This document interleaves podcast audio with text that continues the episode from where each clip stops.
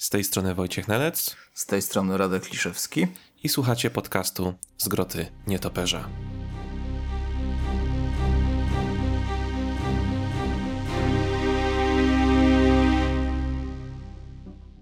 Witajcie ponownie, drogie osoby słuchające w podcaście Zgroty Nietoperza, podcaście serwisu Batcave, gdzie skupiamy się o, na rzeczach związanych z postacią e, Mrocznego Rycerza.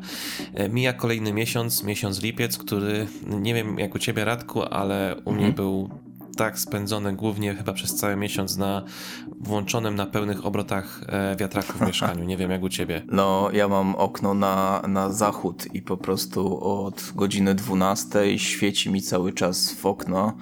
E, nie ma się na czym zatrzymać to słońce, bo nie mam żadnych drzew ani nic i jest po prostu masakra. E, wentylator mi nie pomagał nawet, więc pozdrawiam osoby, które się topią też. Także no pamiętajcie, są upały, chyba powoli już będą zanikać, ale jakby mhm. pamiętajcie o tym, żeby pić dużo wody, nawadniajcie się, to jest, e, to jest, to jest bardzo ważne. I cóż, wychodzi też na to, że lipiec nie tylko się okazał e, gorący dosłownie, ale i też w przenośni, jeśli chodzi o to, co się działo u nas, przede wszystkim u nas na, na polskim rynku, ponieważ doczekaliśmy się dosyć e, ważnej rzeczy, a mianowicie kolejnego tomu wielkiej sagi Nightfall. E, a wspominam o tym dlatego, że jakby motyw złama złamania nietoperza jest niejako w sumie trochę naszym jakby głównym tematem tego odcinka, ponieważ nie tylko będziemy mówić o złamaniu komiksowym, ale również tym filmowym. Tak na to by wychodziło. No. Ponieważ e, w tym miesiącu świętujemy dziesięciolecie premiery The Dark Knight Rises. Mroczny Rycerz powstaje. Finał trylogii e, Mrocznego Rycerza Christophera e, Nolana. I będziemy dzisiaj głównie poświęcać temu tematowi e, e, odcinek, nasze wspomnienia. No ale oczywiście zanim tego, do tego przejdziemy, to mm, wpierw przejdziemy przez, przez listę nowości tego, co wyszło w Polsce pod kątem komiksów. I mamy tego troszeczkę. Kolejny tom e, wielkiej kolekcji komiksów DC Bohaterowie i Złoczyńcy. Kurczę, -hmm. mówić to przy jednym oddechu. Jakiś e, skrót, że jak, jak to jest w ogóle? Akronim tego jest mm, BIZ, WKK BIZ, tak? WKK DC BIZ. No to sam skrót jest długi. Brzmi jak nazwa jakiegoś robota. WKK BIZ. Tak, ale Biz brzmi albo jak coś biznesowego, albo jak po prostu pseudonim Simona Bizleya. No właśnie, mi się to tak skojarzyło z Bizleyem bardziej, no.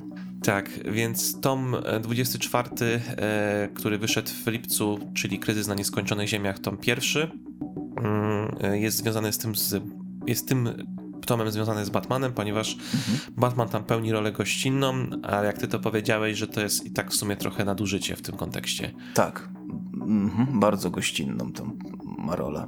No, rola to też jest za dużo powiedziane.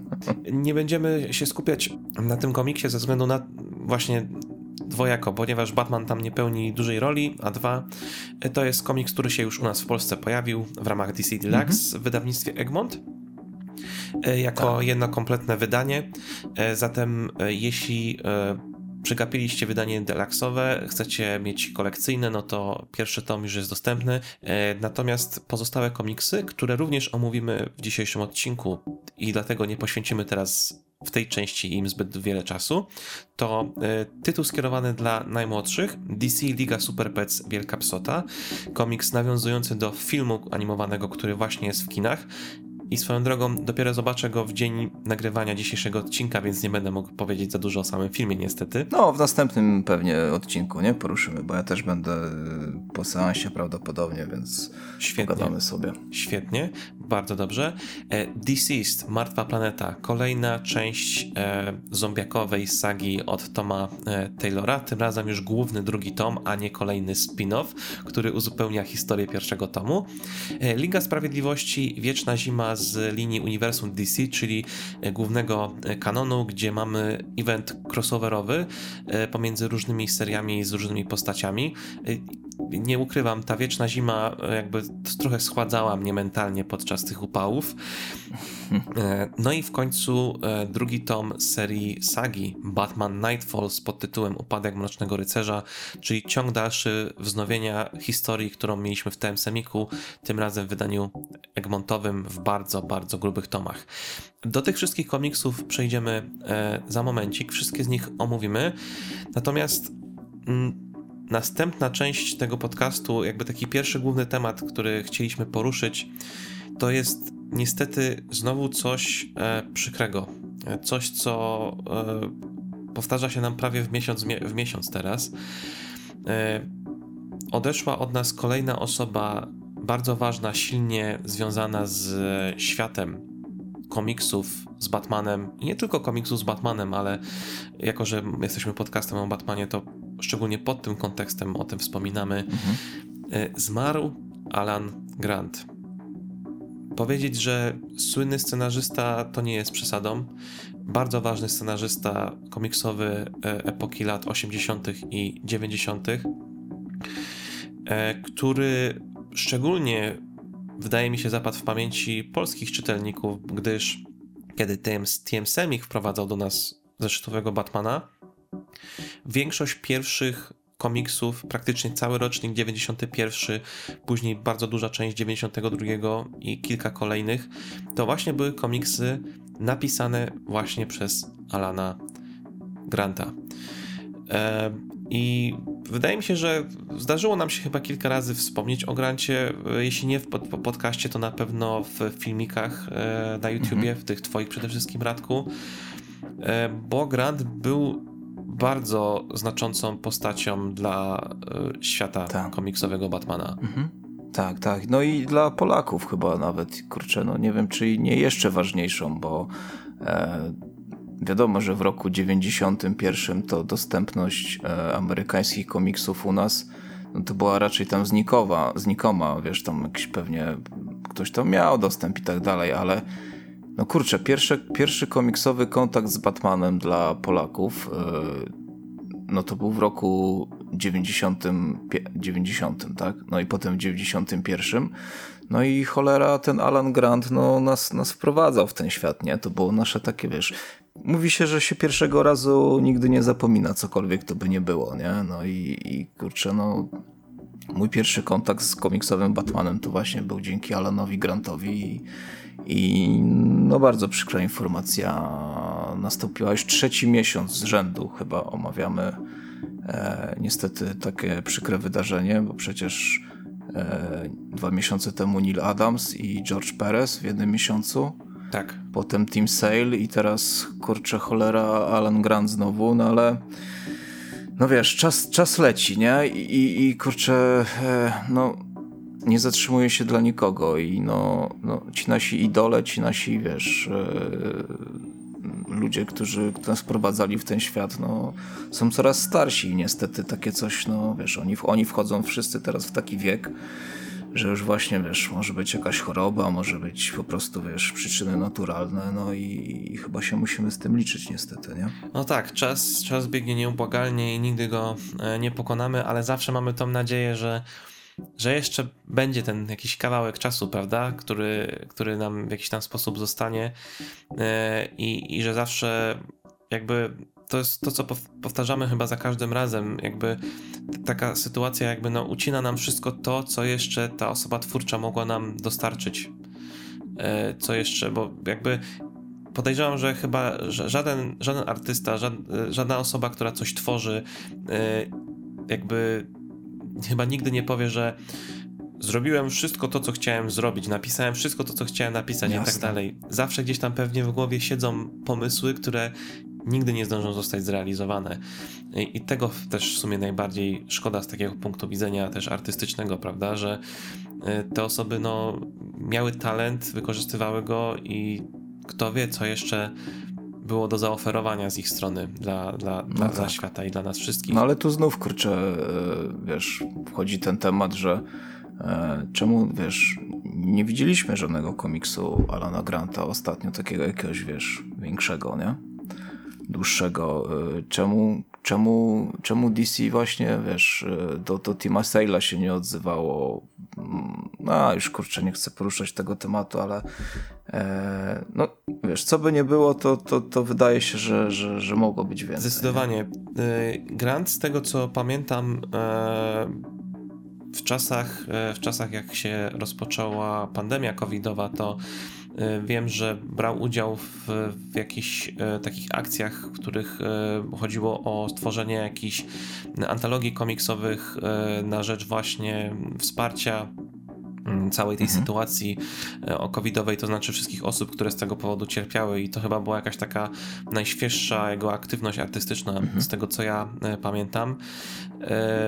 Był też taki moment w DC Comics, w którym to się nazywało Retroactive, jeśli mnie pamięć nie myli, e, gdzie DC wracało jakby właśnie do takich e, klasycznych tak. E, zespołów twórców, którzy pracowali mhm. nad jakimiś postaciami i, i, i jakby był ten zeszyt, który, w którym powrócił Alan Grant z Brave tak. E, więc to była chyba taka jedyna chyba konkretna, jeden chyba taki kon konkretny moment, w, e, gdzie rzeczywiście mieliśmy coś nowego od Granta, takiego mhm. e, namacalnego w kontekście jego twórczości e, typowo superbohaterskiej. Ale kurczę, fajna to była inicjatywa, nie? Szkoda, że czegoś takiego nie ma obecnie, nie? Batman Retroactive.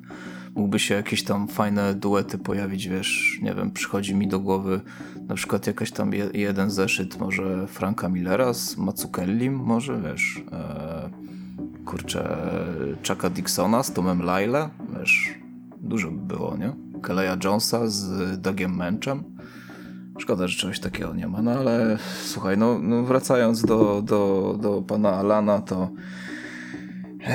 no, no co, co powiedzieć? Ja sobie tak, wiesz, przed nagraniem próbowałem e, pomyśleć, jaki jest mój ulubiony e, komiks Alana Granta i czy jest jakiś taki super mega wyróżniający się, wiesz, w stylu Powrotu Mrocznego Rycerza albo... I doszedłem do wniosku, że nie ma chyba takiego komiksu ale to nie jest yy, yy, wadą. Tylko kurczę, no, jego scenariusze wszystkie były świetne i jakby miał coś powiedzieć takiego jedną charakterystyczną cechę, to, to właśnie to, że, że wszystkie, wszystkie jego scenariusze trzymały pewien poziom, równy poziom, wysoki poziom, no i poniżej tego poziomu on nigdy nie spadał, więc co ja bym nie złapał za jego historię, to, to, to, to, była świetna. I, nie wiem, czy, się zgodzisz ze mną. No, moim zdaniem nie ma takiej, wiesz, jednego wybitnego superhitu lub, lub dwóch, typu, nie wiem, Trybunał Słów Snydera, nie? Albo właśnie, albo właśnie Rok Pierwszy, albo wiesz, co tam jeszcze by nie wymyśleć, długie Halloween, tylko no, bierzesz te wszystkie odcinki Alana Granta i, i, i, cokolwiek byś nie złapał, to jest to na bardzo dobrym poziomie. Tak, ja się absolutnie zgadzam z tym. E, właśnie też miałem powiedzieć, że nie mam typowo swojej ulubionej historii, czy raczej inaczej, nie mam takiej historii, którą bym powiedział, o to jest najlepsza e, z najlepszych, mhm. dlatego że jakby to jest przez to, jaką wtedy mieliśmy formułę tych opowieści, gdzie każdy, w większości przypadków, każdy zeszyt to była zamknięta historia, prawda?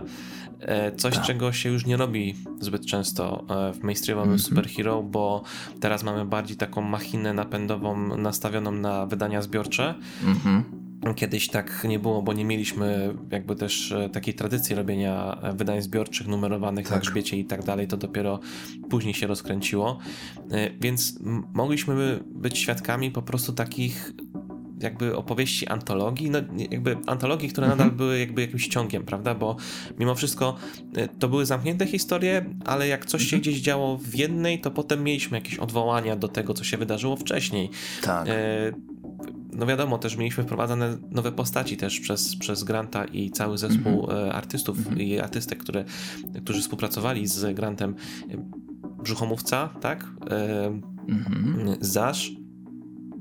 To są tak jakby postaci, które e, jakby są kojarzone z, z Batmanem. Część z nich nawet występu, występ, miała jakiś występ na przykład w filmach albo w grach, e, więc to jest jakieś, prawda, jakby jest ten impact tutaj.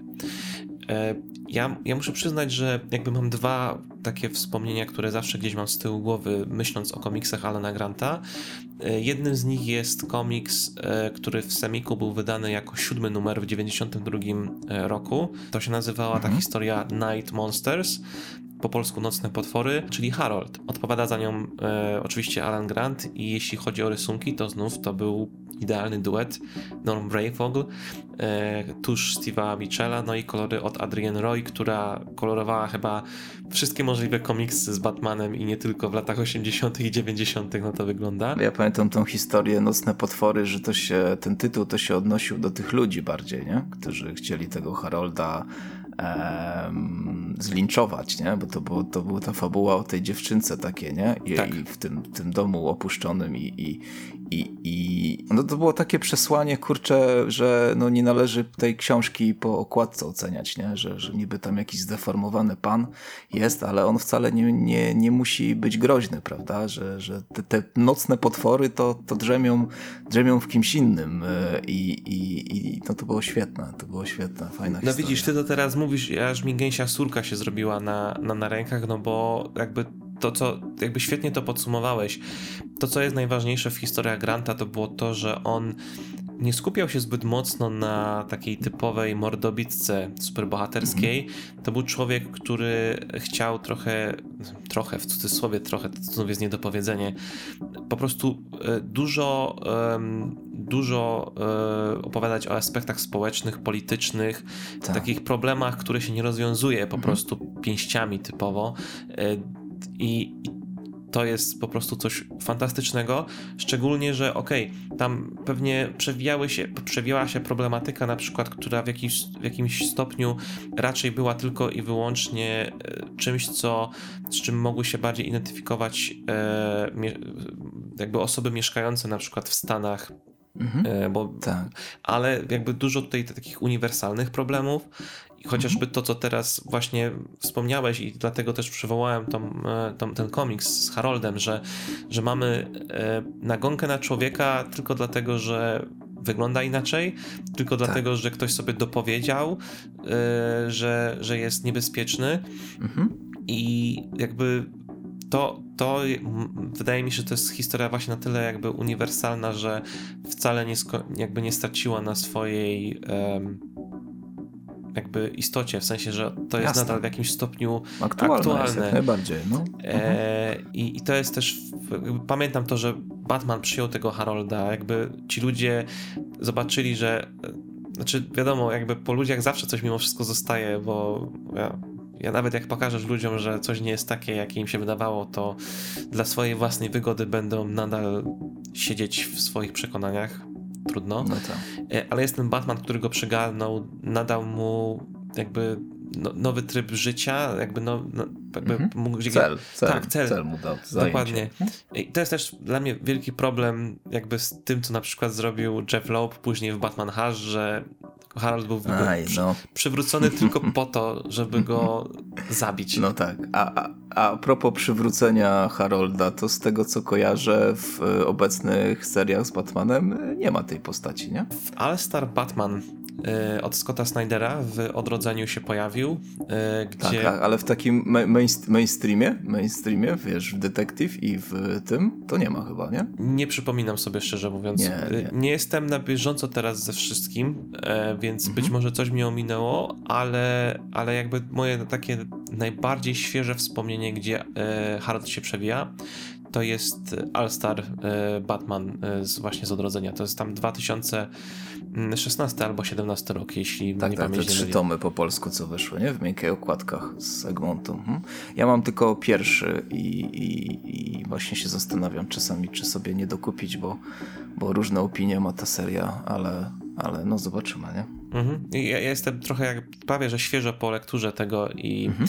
E, po latach po latach ta seria jakoś się nie trzyma, szczerze mówiąc, kupy. Nie trzyma się. Poza jakby trze trze trzeci tom miał całkiem fajny story arc, ale no, to już mhm. taki off-topic. Mhm. Możemy do tego wrócić Jasne. przy okazji jednego odcinka, nie ma problemu. Pewnie, pewnie.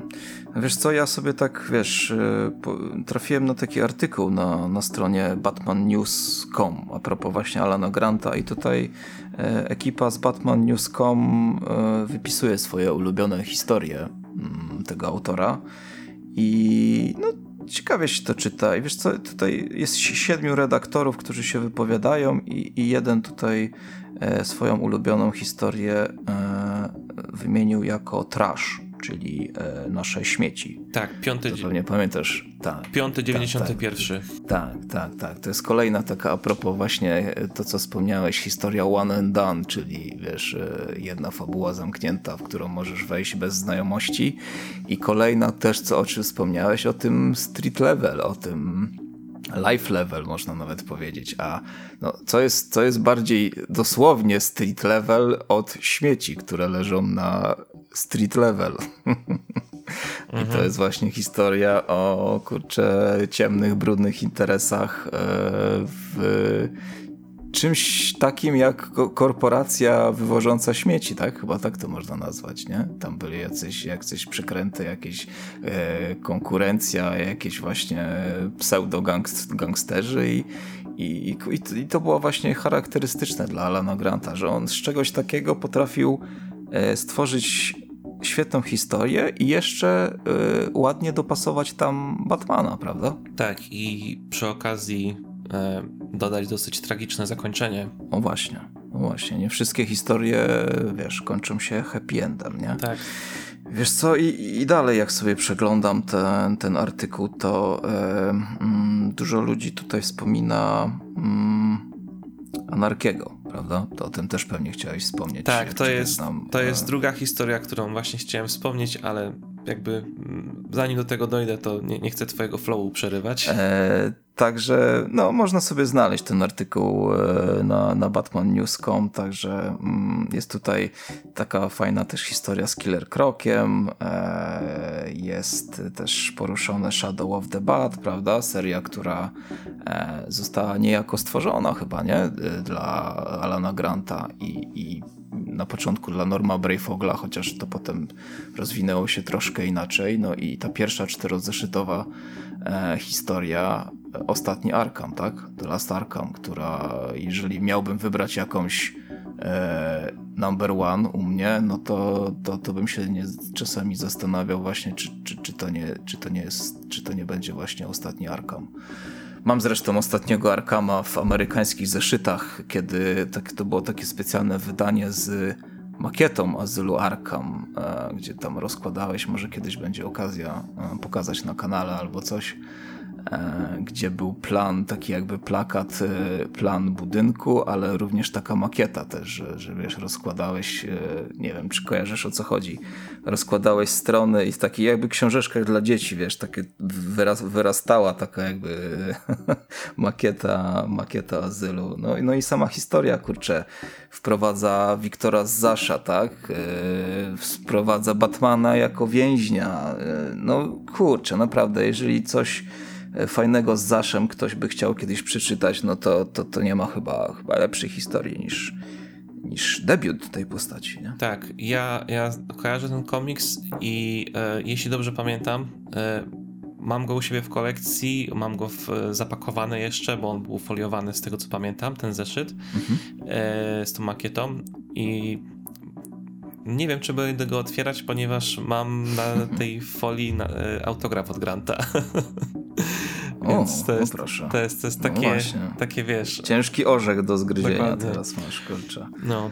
E, I jeśli chodzi o tą drugą historię, bo wymieniłeś e, wprowadzenie Anarkiego, mm, ona mi siedzi z tyłu głowy z kilku powodów, ale taki mój najważniejszy powód to jest tam taka jedna, e, jedna mała scena, e, która mhm. jakby powodowała to, dlaczego tak bardzo e, lubiłem czytać komiksy Granta i Brayfogla, jak współpracowali ze sobą.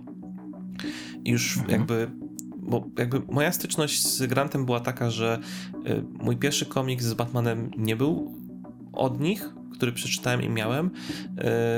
Po prostu gdzieś w czasach e, mojego gimnazjum, czyli wczesne lata 2000, e, tam mhm. 2003 rok, jeśli dobrze pamiętam, e, zacząłem, e, czy nawet wcześniej, bo jeszcze w podstawówce, zacząłem wypożyczać z biblioteki w podstawówce komiksy, które mieli e, i to mhm. były właśnie komiksy z Batmanem te z 91 roku i tam właśnie między innymi był Anarch w Gotham, e, czyli 491 tak. i mhm i wtedy już mi się podobały te komiksy z tego powodu i podobają mi się do dzisiaj, ponieważ jakby poza tym, że tam były te właśnie bardziej problemy społeczne i polityczne, to tam było coś, czego w Batmanie brakuje mi czasem, czyli takiego trochę luzu luzu, który na przykład wprowadz... było, było to u Granta i Brayfogla. Tam jest taka jedna scena, gdzie pamiętasz, były te osoby, które, mm, którymi się anarki zajmował, które e, nie miały domu mhm. i tam koczowały przed tym mhm. budynkiem, tak. który był budowany z tego, co mhm. pamiętam. Mhm. I Batman tam e, był na jakiejś tej interwencji, czy właśnie się z anarkim gonił i ta grupa ludzi go powstrzymała i tam była ta scena, gdzie ten jeden e, człowiek na wózku, który był bez nóg. Legs. Lex, tak. no. To była taka powracająca postać u, u Granta i Brayfogla. On, on w dużo komiksach był tam gdzieś na drugim, trzecim planie. No. Tak, on, on potem z tego co, co pamiętam, był w osobnej serii o Anarkim. E, mhm. W każdym razie tam była ta jedna scena, gdzie on najechał wózkiem na Batmana i on tak. leżał na tym Batmanie i ten Batman leżał z taką bardzo charakterystyczną... Podparty. Tak, mhm. podparty mhm. z taką tak. charakterystyczną tak. miną. E, tak. I po prostu mam cały czas w głowie ten kadr. W sensie to jest jedna z, mhm. z najśmieszniejszych e, rzeczy w komiksach z Batmanem, jaką widziałem. E, I, i, I, lubię tego typu momenty, bo to tylko jakby wiesz. Ja bardzo lubię, kiedy jest złamany ten taki mm, schemat mega mrocznego, poważnego Batmana, w tym sensie, mhm. że jakby ile można ciągle mieć takiego, wiesz, ciężkiego klimatu, który, wiesz, bierzesz nóż mhm. i w powietrze kroisz, Jasne. nie? Bo jest tak ciężko. E, I lubię takie rozładowania. E, I właśnie tego typu rozładowanie, jak tam Grant z Brayfoglem zrobili, bo to okej, okay, z jednej strony jest scena, którą napisał Grant, ale z drugiej strony jest Brayfogl, który to narysował który w odpowiedni sposób. Mhm. Prawda? Tak, z tą miną tak, i tak, tak, dalej, więc jakby lubię takie momenty i jak się tak co jakiś czas zdarza, to jest super. I jakby to jest, jakby pamiętam ten komiks z wielu też innych powodów, e, ale jakby ten jakby to jest pierwsza rzecz, która mi przychodzi do głowy. E, no i oczywiście też e, finałowa scena, gdzie Batman odlatuje i się nie orientuje, że Anarch zostawił mu pamiątkę na pelerynie. No tak, tak, sprayem. Znaczy wiesz, Alan Grant chciał w ogóle z Loniego zrobić trzeciego Robina, nie? Ale, ale DC nie, nie pozwoliło mu na to, zdaje się, nie? Więc... No ilu rzeczy w sumie DC nie pozwoliło wtedy zrobić tym twórcom. Ja pamiętam, że była cała ak y, akcja z tym, że chciano w tych komiksach, gdzie Brayfog rysował, y, wprowadzić, y, i to jest taka ciekawostka, chcieli wprowadzić to, że Batman używał pistoletu, pistoletu na hak, czyli grappling gun. Tak. Takie, wiesz, mhm. akcesorium, które jest mhm. jakby nieodłącznym elementem teraz, prawda? Dla Jasne. postaci Batmana, a wtedy nie istniało pod koniec lat 80. E, no widzisz. I dlaczego nie wprowadzono tego? Dlaczego im zakazano? Ponieważ... Bo był pistolet? Nie, bo ten gadżet miał się pojawić w filmie. W filmie. Więc chciano, żeby mhm. najpierw był w filmie, a potem dopiero w komiksie. Więc taka, taka, taka ciekawostka. Niezła, niezła ciekawostka. No właśnie, no. E, wiesz co, e, o jednym jeszcze na pewno numerze powinniśmy wspomnieć, bo e, mówiliśmy, że Grant potrafił z takiej, wiesz, normalnej historii, o na przykład o, o śmieciarzach zrobić ciekawą fabułę, ale potrafił też stworzyć, wiesz, początkowo zdawającego się nieciekawego Łotra zrobić fajną opowieść, no bo Słuchaj, do, jak na papierze dla ciebie brzmi przeciwnik dla Batmana, który mm, ma flet i gwizdże i za nim biega stado myszy? E, no, brzmi to dziwnie. Tak, to brzmi... to, to do, jakiejś, do jakiegoś odcinku The Brave and the Bold może by się to nazywało, nie? Mhm. A tu kurczę niespodzianka, zobacz. Mówię oczywiście o ósmym 9.1, czyli ta świetna okładka e, w podającym deszczu mm, Batmana tak w cieniu w ulicy e, Szczurołap, tak, prawda? to jest I, i... 1091.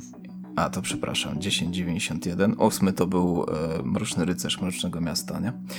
E, więc, e, no kurczę, no, no wiesz, teoretycznie brzmi głupio, a wyszło świetnie. No, Batman w kanałach walczy z, ze szczurami.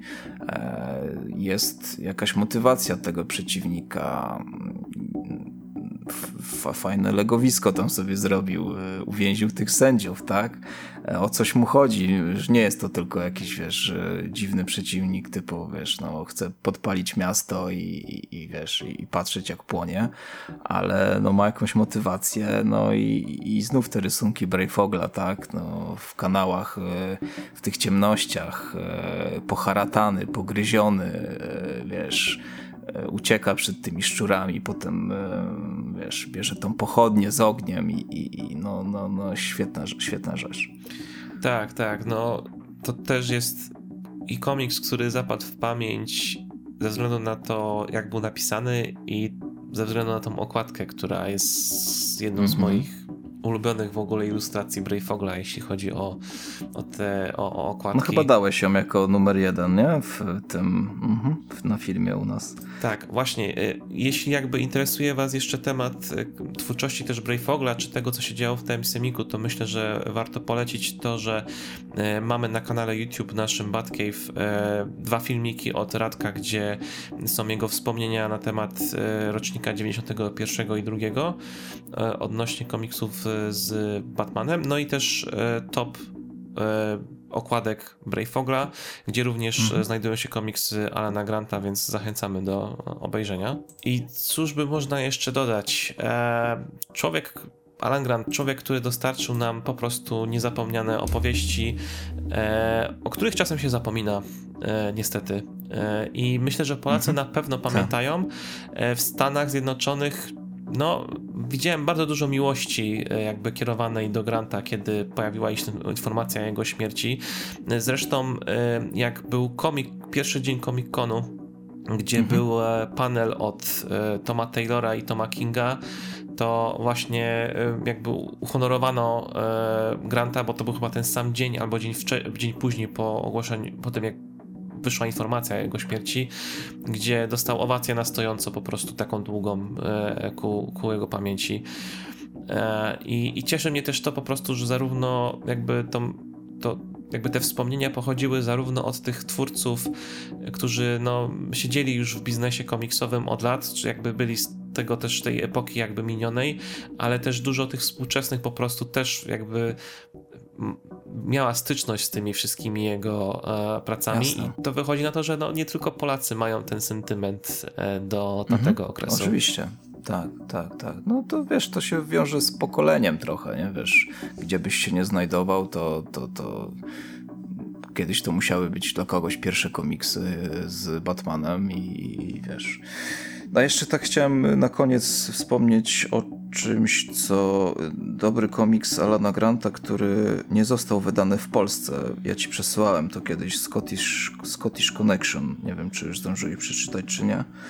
E, to jest e, autor dwóch Szkotów, tak? No bo Alan Grant jest Szkotem i narysował razem, e, stworzył ten komiks razem z Frankiem Quitely, tak się chyba wymawia jego nazwisko, zawsze mam z tym problem. No i jeżeli ktoś ma możliwość sięgnąć po, po jakieś amerykańskie e, starsze, starsze wydania, to, to polecam Scottish Connection. Może nie jest to jakiś tam super, hiper, y, mega hit, ale, ale fajnie popatrzeć na Batmana w takich trochę innych okolicznościach przyrody, bo tam jest fabuła, że Bruce y, odkrywa jakby, że ma korzenie w Szkocji, no i y, wybiera się tam no i a propos tych lokacji, to, to są fajne tam zamki, jakieś, jakieś grobowce, też przeciwnik, coś w stylu rycerza, takiego trochę, wiesz, szkocka krata i tak dalej, więc e, e, to jest taki one-shocik, po prostu można sobie, e, można sobie zerknąć. To tak a propos komiksów e, e, Granta, które nie wyszły jeszcze do tej pory w, w języku polskim, nie? Ja z kolei na sam koniec bym chciał e, wspomnieć, że Alan Grant dwukrotnie odwiedził e, Polskę. E, w ramach festiwali komiksowych, był dwukrotnie na Międzynarodowym Festiwalu Komiksu i Gier. Miałem honor, przyjemność, styczność spotkać Granta dwukrotnie na tych festiwalach i to jest, to jest człowiek, z którym niesamowicie dobrze się rozmawiało, bo to był taki pan, który poświęcał ci czas, e, posłuchał tego, co, o co chcesz go zapytać, i nawet jeśli pytałeś go o rzecz, o którą już go ktoś zapytał ze 100 razy w ten sam dzień, a już przez lata to już w ogóle pewnie tysiąc razy, to odpowiadał ci, jakby, jakby opowiadał o tym pierwszy raz komukolwiek. Tak się składa, że obie, obie te rozmowy, które z nim przeprowadziłem, to były e, wywiady, które były nagrywane i już teraz mogę e, ujawnić, zapowiedzieć ekskluzywnie tutaj na, na podcaście, że obie te rozmowy się w niedługim czasie e, ukażą na naszym kanale YouTube. E, do, jednego z, do jednej z tych rozmów nawet mamy nagrane video. I no, myślę, że to jest dobry moment, żeby odkopać te archiwa, które gdzieś tam nam się plączą i obie te rozmowy zostaną opublikowane. Jest tam kilka ciekawostek odnośnie twórczości Granta. E, ja odsłuchałem sobie te, część tych rozmów i, i właśnie jest chociażby o tym, jak Grant wspomina jakby, e, jakie, była jego, jakie było jego nastawienie do tego, kiedy na przykład postać Anarkiego e, była wykorzystywana gdzieś w innych, mediu, innych mediach niż komiks.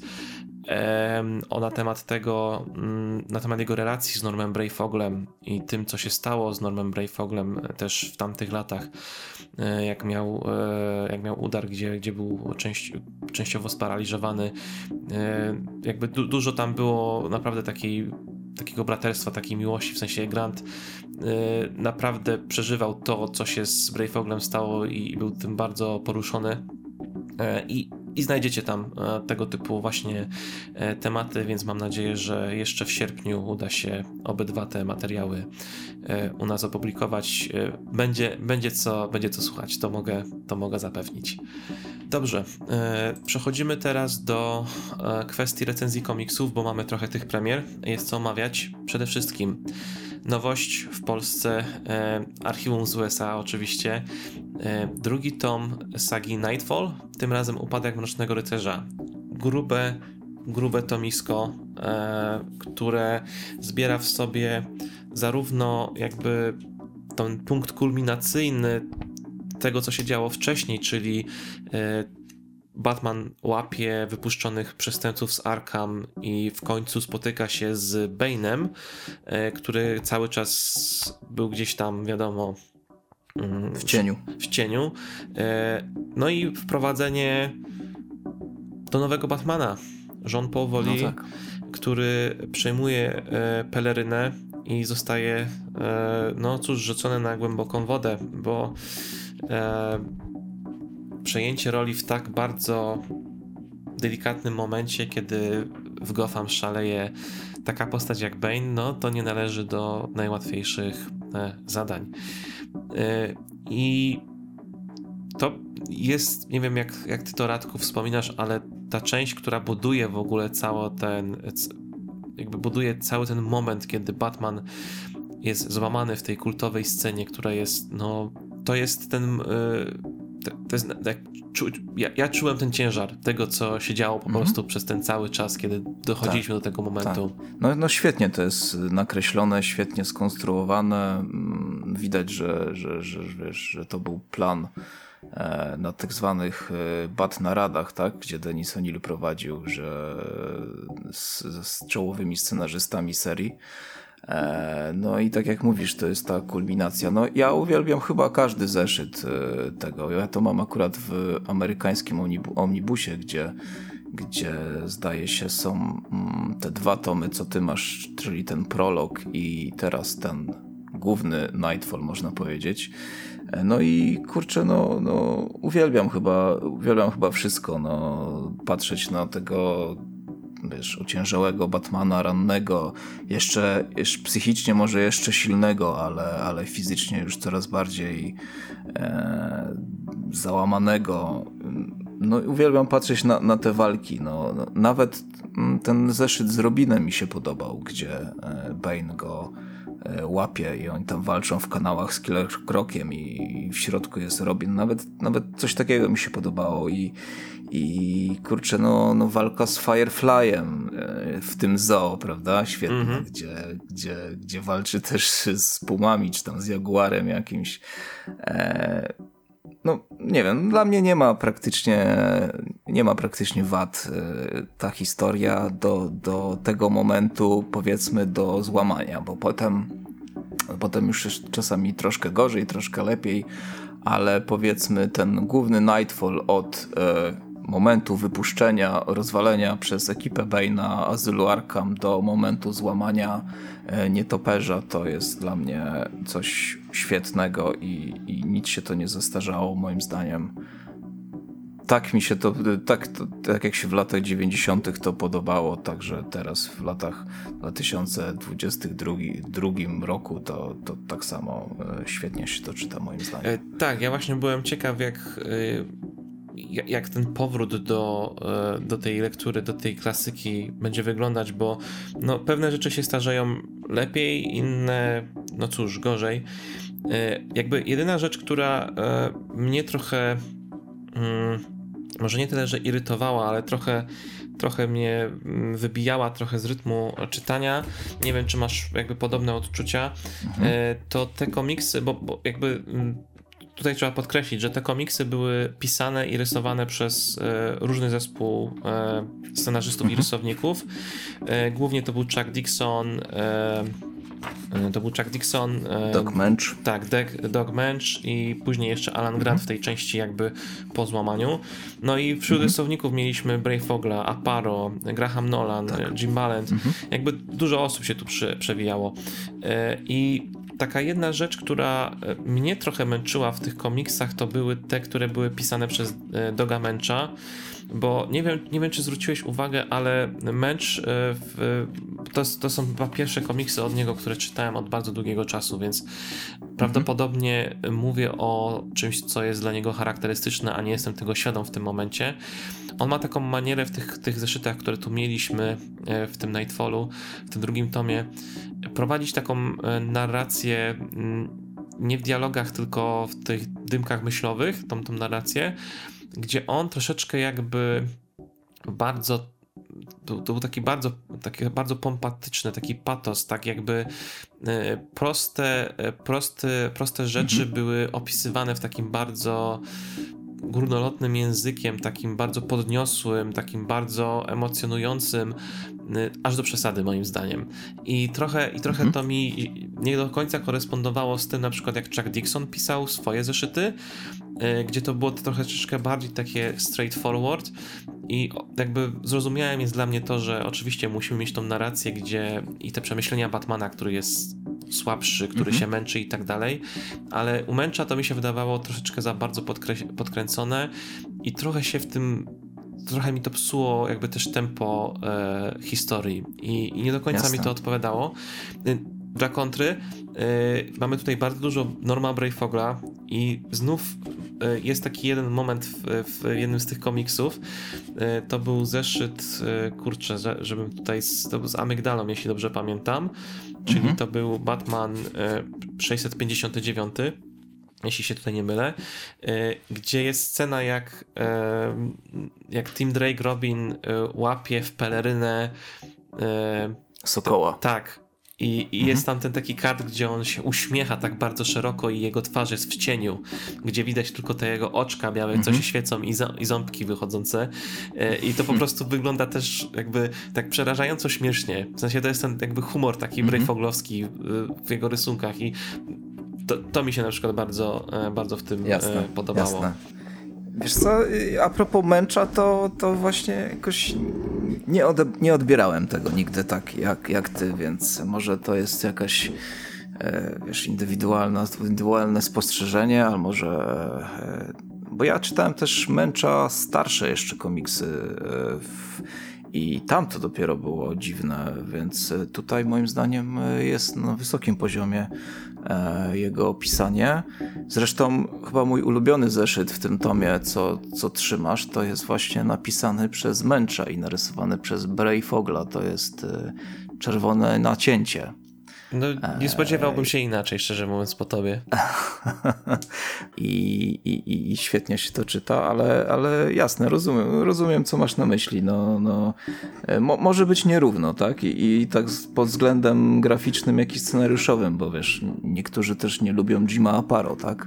E, więc e, no wiesz, klasyczna kwestia gustu, nie? Wchodzi tutaj. Cieszę się, że wspomniałeś o Jimie Aparo, bo sam chciałem do tego nawiązać, e, ponieważ e, jakby gdzieś z tyłu głowy cały czas miałem te, mm, te, te, te jakby wspomnienia o tym, że, że Aparo nie był specjalnie lubiany, mm, jeśli chodzi o rysownika. I zauważyłem bardzo ciekawą rzecz, bo mm, pierwszym komiksem z Batmanem, który ja miałem e, w swojej kolekcji za dzieciaka, to był 1295 e, z TM Semika, czyli część Nightfallu, czyli to jest właściwie przedostatni zeszyt, przedostatni numer TM Semikowy przed złamaniem nietoperza. E, no i oczywiście te dwa zeszyty, na które się składają, ten, na które się składały w, w Semiku, też tutaj są. I w ogóle to było niesamowicie fantastycznie jakby wrócić do tego komiksu po tylu latach, bo bardzo długo jakby też nie czytałem tej historii znowu i jest jakby ta pamięć taka w, w głowie, wiesz, tych wszystkich małych, charakterystycznych rzeczy komiksu, którego się wertowało dla dzieciaka w Jasne. kółko, bo to był przez długi czas mój jedyny komiks z Batmanem e, mhm. i zauważyłem, że to, to był komiks od e, Jima Aparo i wcześniej też jest Jim Aparo w tym, w tym zbiorze, gdzie jego rysunki nie wyglądały tak dobrze. I zorientowałem się, mhm. dlaczego nie wyglądały tak dobrze, ponieważ w tym tusz? Tak. Jaka tu jest duża różnica. To jest świetny przykład tego, jak nakładanie tuszu na rysunki może Oj, zmienić tak. wydźwięk. No. W tym y, komiksie, o którym y, ja mówię, to jest chociażby Batman 496. Y, Joseph Rubinstein nakłada tusz na E, rysunki Aparo. E, znacznie wcześniej e, w tym komiksie jest Tom Mandrake, który nakłada tusz na rysunki Aparo i w mhm. tych komiksach te jego rysunki nie wyglądały tak dobrze moim zdaniem. A tutaj jest tak duża różnica moim zdaniem, która też musiała pewnie w jakiś sposób może wpłynąć też na, na odbiór tych rysunków wcześniej. E, bardzo lubię, tą, e, bardzo lubię ten komiks. E, jest tam powrót do kwestii Jasona Toda, co musiało być też pewnie dużą tajemnicą mm -hmm. dla osób, które czytały Semiki w tamtych czasach, że tak. o, o, co chodzi z tym innym Robinem. Tak, tak. tak. No ja, ja pamiętam, że nie, nie, nie wiedziałem, co się przyznam. Nie wiem, czy Arek Wróblewski może tłumaczył e, gdzieś to, pewnie tłumaczył gdzieś to na łamach, e, na łamach e, stron klubowych, ale pamiętam, że ja właśnie się zastanawiałem, who the hell is Jason? No. No, e, no i oczywiście też ta okładka od Kelly'a Jonesa, e, ta z tym mm -hmm. Batmanem z zakrwawioną dłonią uderzającą Jokera, to było dla mnie mm -hmm. przerażające. No i w środku jest też ta, ten moment, jak Batman pod wpływem gazu strachu, gdzie właśnie przypomina sobie Jasona i dosyć mocno, mocno obija twarz Jokerowi. I to też jest taka ciekawa rzecz, bo jak za dzieciaka nie do końca byłem świadom tego, jak działają na przykład jakieś, nie, nie, wiem jak to nazwać, skróty artystyczne, uproszczenia artystyczne w rysunkach, żeby coś pokazać. Więc jak ten Joker gdzieś tam obrywał i jego twarz tam na przykład nie do końca była w pełni widoczna, mm -hmm. albo właśnie była mniej szczegółowo narysowana, to nie do końca wtedy jeszcze rozumiałem, co tam się tak naprawdę dzieje, że czy Batman go aż tak mocno uderzył, że mu tak skieroszował całą twarz na tej zasadzie. No tak, e, i, było, I było takich kilka innych scen, które nie do końca właśnie jakby wiedziałem o co, o co w nich, jakby jak je powinienem rozumieć, co, co, mhm. co, co, co ten rysunek pokazuje tak naprawdę. E, jak tam gdzieś na przykład w pewnym momencie z tym e, jednym przeciwnikiem, jednym człowiekiem od Bane'a e, Batman walczy i używa tam jakiegoś gazu z kapsułki jest ta chmura, mhm. która wokół nich się pojawia. Strogiem. To, mhm. Tak. Mhm. Ja nie wiedziałem, czy to jest, czy to jest jakaś wata, coś, jakiś rodzaj jakiejś takiej waty jakby cukrowej, jakiegoś takiego czegoś, wiesz, ciała stałego, a nie, a nie mhm. gazu, nie?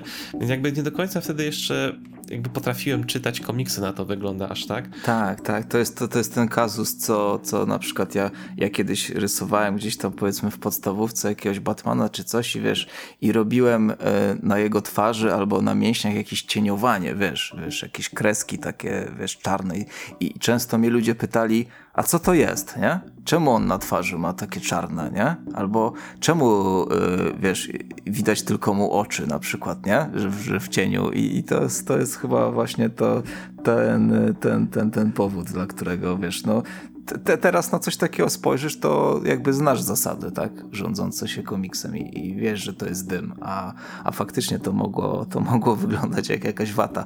A swoją drogą ja bardzo lubię ten numer, bo yy, jeśli dobrze pamiętam, to mm, w polskim Semiku mm, ten zeszyt, który rysował Jima Paro, kończy się kończy się tym, że on, y, Batman ucieka z Armandem Krolem przed y, rzeką. Tak. Przed, w tym tunelu i ja bardzo lubię y, kolejny numer, to już chyba było w Detective, gdzie, gdzie oni y, wal, gdzie on walczy, Batman z Krolem walczą o przetrwanie y, w tej rzece, w tak. tym tunelu i, i, i bardzo, bardzo lubię ten, ten komiks, y, którym widać właśnie tą wolę, o czym wspomniałem wcześniej, że, że jeszcze jest silny psychicznie, co prawda nie już fizycznie, ale psychicznie jeszcze jest silny, co uratowany burmistrz potem sam to komentuje, mówiąc, że, że, że on się nigdy nie poddaje, tak? że, że on zawsze znajdzie wyjście z sytuacji i, i też lubię wracać do tego, do tego odcinka bardzo. E, tak, ja w ogóle wydaje mi się, nie wiem czy to jest przypadek, czy, czy,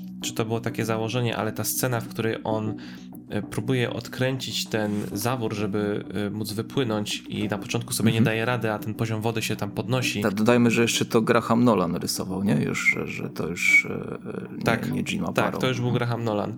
I ta scena bardzo mi skojarzyła się z, i korespondowała z Batman Venom, gdzie mm. była to, że Batman na początku nie dał rady mm -hmm. kogoś uratować na samym początku komiksu, bo był za słaby.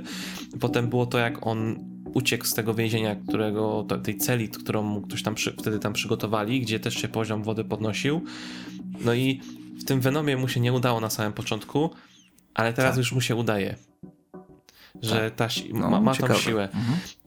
I mhm. jeszcze chciałem wspomnieć jedną rzecz odnośnie tego jednego zeszytu i to będzie jakby moje ostatnie słowo odnośnie tego tomu.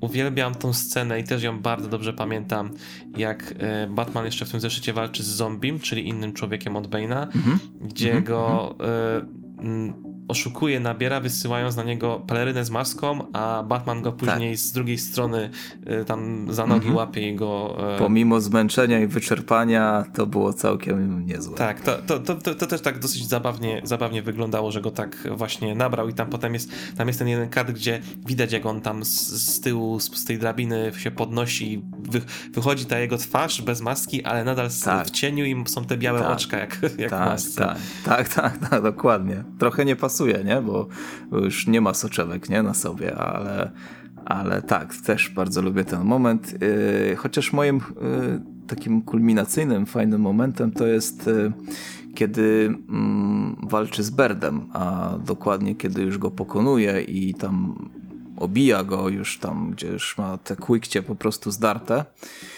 i krzyczy do Berda, kto to jest Bane, nie? Powiedz mi, kim on jest, Bane, kim on jest, co on chce i krzyczy jego imię i to było, mm, na pewno pamiętasz, e, w komiksie, gdzie Bane zadebiutował, gdzie spotkał Batmana tam na tej siłowni, tam u tych gangsterów i on powiedział mu wtedy Bane, e, kiedyś wykrzyczysz moje imię. To nawet Batman chyba sam to zauważa, prawda? To nie jest jakieś super odkrycie ani nic, ale, ale to było takie fajne nawiązanie, że, że, że Bane mu na początku ich znajomości w cudzysłowie powiedział, że kiedyś poznasz moje imię i kiedyś je wykrzyczysz. No i to był ten moment, gdzie Batman wykrzyczał właśnie to imię Bane'a, e, więc e, no fajny numer ogólnie. Tak. Wszystkie są fajne numery, kurczę. No mamy jeszcze tą drugą połowę i jakbyś mógł, e, bo jestem, myślę, że warto o tym wspomnieć e, właśnie w kontekście naszego wcześniejszego tematu. Mamy w tej drugiej części, gdzie Jean Paul Woli przejmuje rolę Batmana E, jest tam e, ta historia właśnie napisana przez Alana Granta. E, jakbyś mógł kilka słów na jej temat powiedzieć. Tak, tak, bo tam już choć mówisz o tym, o, o, o, tej, o tym odcinku ze Scarecrowem, tak, nie? tak. God of Fear, Bóg strachu po naszemu, więc no, to jest jedna z moich ulubionych, jak już tam wspomniałem na filmie kiedyś o Scarecrowe, Scarecrowe E, jedna z moich ulubionych historii i nawet nie ma tam znaczenia specjalnego, że pod maską Batmana e, ukrywa się już ktoś inny, tak, Jean-Paul.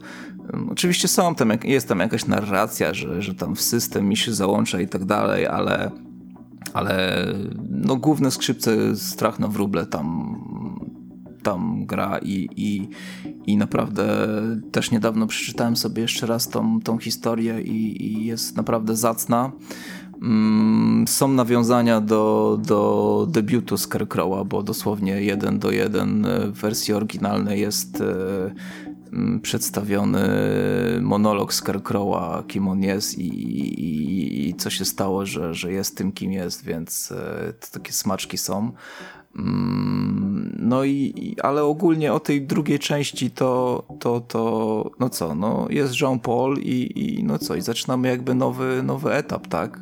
Nowy etap w, obserwujemy jak, jak, jak nowy Batman zaczyna sobie radzić, jakie są jego relacje z Robinem, jakie są jego relacje z przestępcami, jakie są jego relacje w stosunku do poszanowania życia i zdrowia, tak? Jakie metody e, jakie metody wybiera i, i, i to jest wiesz, to, to większość ludzi uważa, że to jest dużo, dużo gorsze mm, niż ten główny Nightfall, no i, i też wiesz, ciężko się z tym z jednej strony nie zgodzić, no bo ten główny Nightfall to tak wysoki poziom historii i emocji i w ogóle wszystkiego, że ciężko było potem już yy, sprostać temu, nie mając dodatkowo Bruce'a Wayne'a pod ręką, a przynajmniej nie w tej formie, w jakiej zazwyczaj występuje.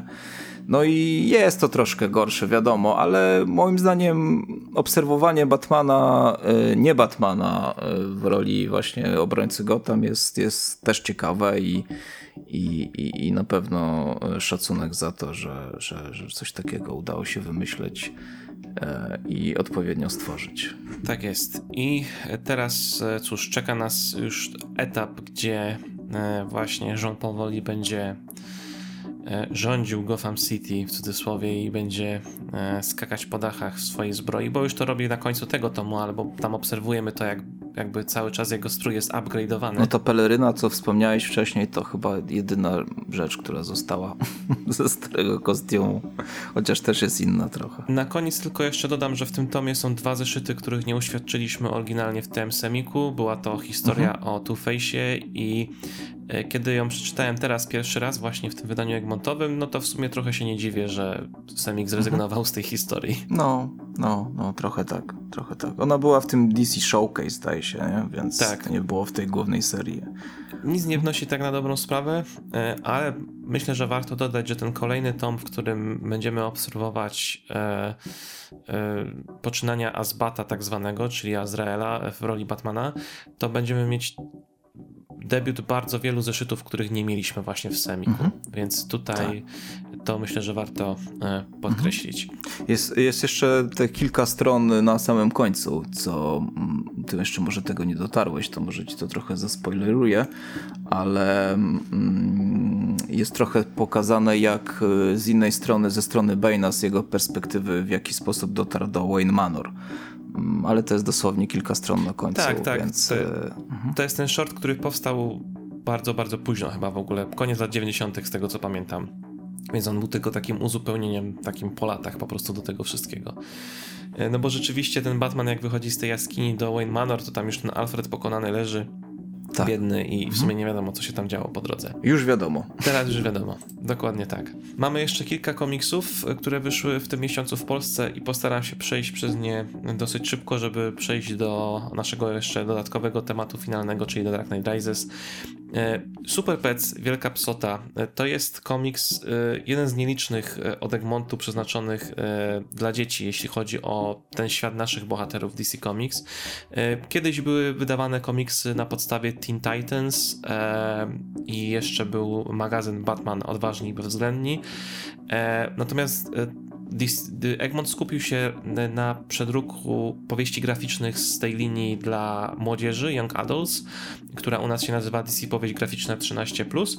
E, natomiast nie mieliśmy nic z tej e, linii dla dzieciaków, e, która też jest moim zdaniem bardzo fajną linią. No i to ten komiks o tych super zwierzakach jest pierwszym tego typu komiksem właśnie, który został u nas wydany.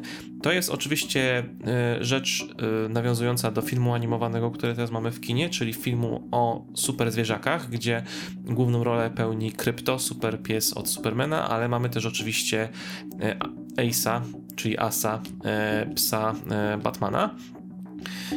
I komiks jest w ogóle dzieje się po filmie. E, I co ciekawe, mimo tego, że nie widziałem jeszcze filmu, no to nie miałem wrażenia, jakby coś mi zaspoilerowano w, w tym komiksie. E, może jakieś tam delikatne elementy, więc my się, mnie się wydaje, że jak nie widzieliście filmu, to możecie e, sięgnąć też po komiks. I cóż, co tutaj dużo mówić. Mamy całą ekipę tych bardzo nietypowych postaci, bo jakby nie ma co ukrywać, to jest przede wszystkim komiks skupiający się na tych super zwierzakach, bo mamy właśnie Krypto, mamy Asa, mamy Wonder Świnkę PB e, od Wonder Woman, mamy Chipa, e, wiewiórkę Green Lanterna od Jessica Cruz e, i mamy... A Dale'a też? No bo jak Chip to też Dale, nie? Chyba musi być gdzieś tam nie? No w sumie no przydałby się. Masz rację do pary. Ale mamy parę świnek morskich, e, Marka i Keifa. E, Mark jest e, zwierzakiem od Cyborga, e, a z kolei e, Keif jest wodną świnką morską od Aquamana. No i jeszcze finalnie mamy e, żółwicę Merton, która mhm. jest mm, od Flesza. Więc mamy taką ekipę zwierzaków i cóż, jakby cały komiks yy, opiera, jakby komiks porusza bardzo fajny, yy, bardzo fajny taki wątek, który moim zdaniem nie do końca był dobrze, fajnie rozwinięty, a mógłby być, yy, bo jakby cały koncept polega na tym, że zwierzaki nie potrafią się dogadać ze swoimi właścicielami, ale dosłownie, mhm. w sensie zwierzaki się ze sobą dogadują, bo się rozumieją nawzajem, bo gadają swoim językiem, ale ludzie ich nie rozumieją. Jak widzimy w dialogach, że krypto coś mówi, to widzimy, że on mówi, ale jak widzimy to z perspektywy Supermana, no to słyszymy szczekanie. E, no i. E, no tak te zwierzaki nie do końca są jakby, czy krypto głównie nie jest do końca zadowolony z tego, że są w sumie tak trochę niedoceniane, że przecież robią tyle rzeczy, czemu nie mogą mhm. wejść do, e, na, na obrady do gmachu sprawiedliwości, zresztą bohaterów, zresztą są zabezpieczenia tak specjalne, żeby one tam nie wchodziły.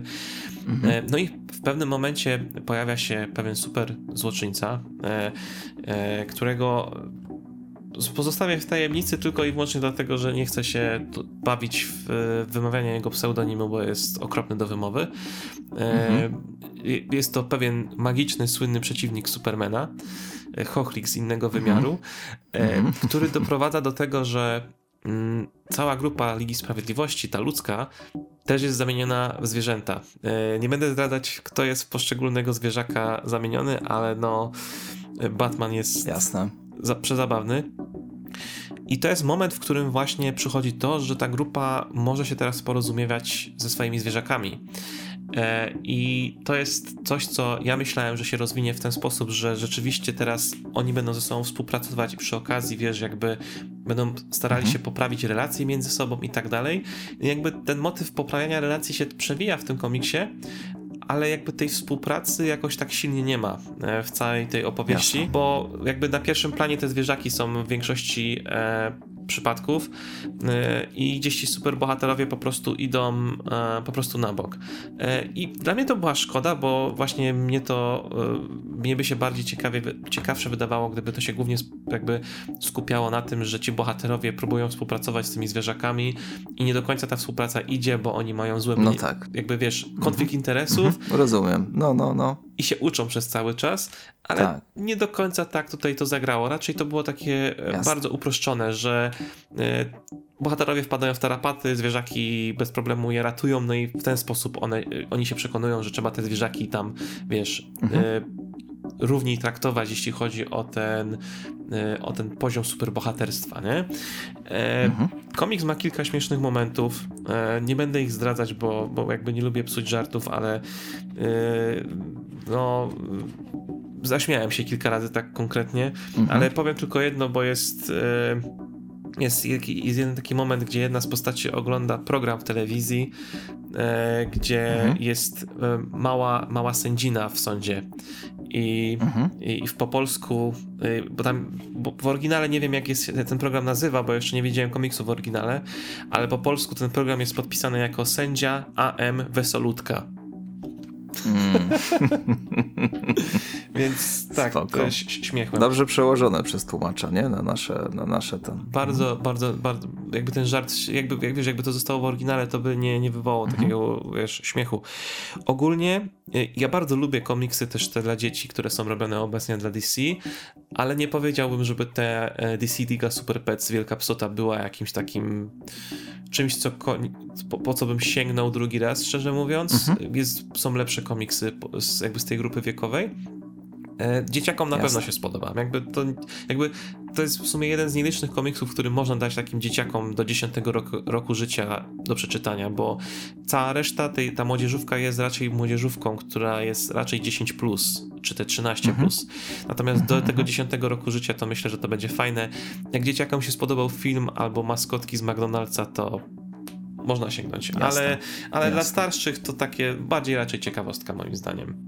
Inna rzecz, która z kolei bardzo mi się podobała, ale na pewno też nie jest dla dzieci, to jest inna nowość w Polsce, to Deceased, Martwa e, Planeta, to ma Taylora, czyli kontynuacja tej sagi o e, technozombiakach, czy jak to tam można nazwać. E, nie wiem, czy ty miałeś do czynienia z tą serią. Tak, pierwszy tom, pierwszy tom mam. Jak na razie ten pierwszy, pierwszy, mhm. całkiem początkowy i bardzo mi się podobał. Nawet rola Batmana mi się podobała, mimo że no chyba mogę już powiedzieć, co, czy nie? Tak, możesz czy powiedzieć. To spoiler. To nie będzie spoiler. Że, tak, że, że, że Batman tam no, zostaje pogryziony, lekko mówiąc.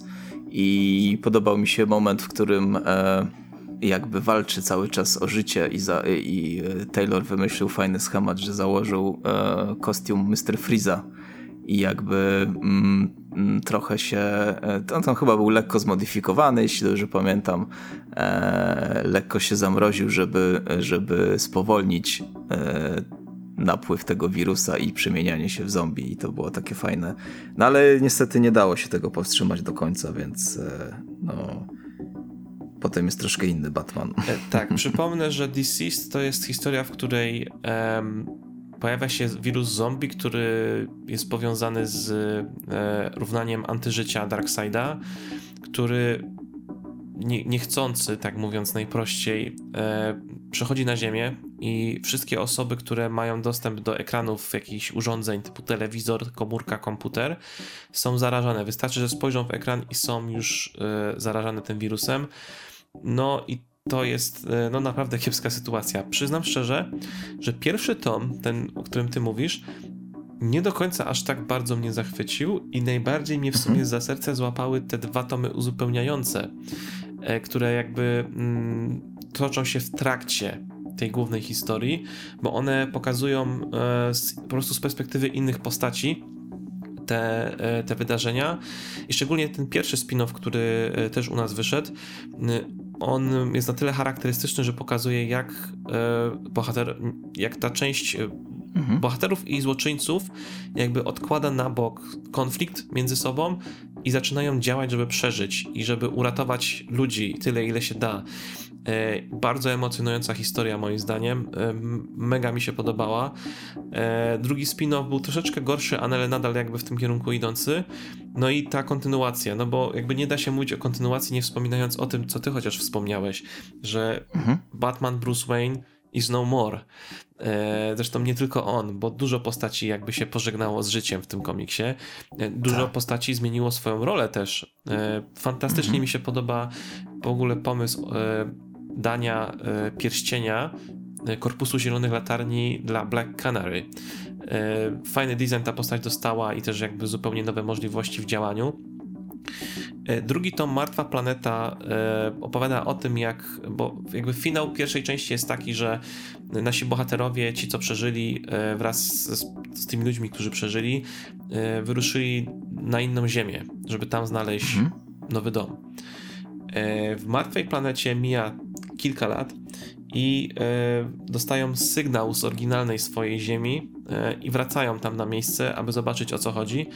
No i mamy w sumie nowe, nowe Trinity, mamy nową trójcę, bo ktoś inny jest Wonder Woman, kimś innym jest Superman, kim innym jest Batman, no bo tak musiało się wydarzyć. Mhm. I ten Batman ma tutaj niemałą rolę w tym komiksie, aczkolwiek tutaj naprawdę przewija się dużo, dużo innych postaci, dużo innych wątków i z tych głównych tomów właśnie tej opowieści, które ją posuwają do przodu. ten drugi tom mi się znacznie podobał też od jedynki, bo jakby mhm. połączył dla mnie wszystkie te najlepsze elementy u Taylora, które on buduje w tym komiksie. To znaczy, że e, jedynka mi się bardziej wydawała, była nastawiona na kontrowersje, e, kontrowersyjne sceny i na, mm -hmm. i, i, na właśnie raczej takim... Na zęby, na zęby. Tak, bardziej bardziej na tych zombie się skupiało to wszystko, a tutaj w tej drugiej części jest to tak wyważone bardziej, że mamy, tą, mamy tych zombiaków, mamy trochę tych kontrowersyjnych scen, ale mamy też dużo -hmm. tego mhm. takiego serducha, emocji, budowania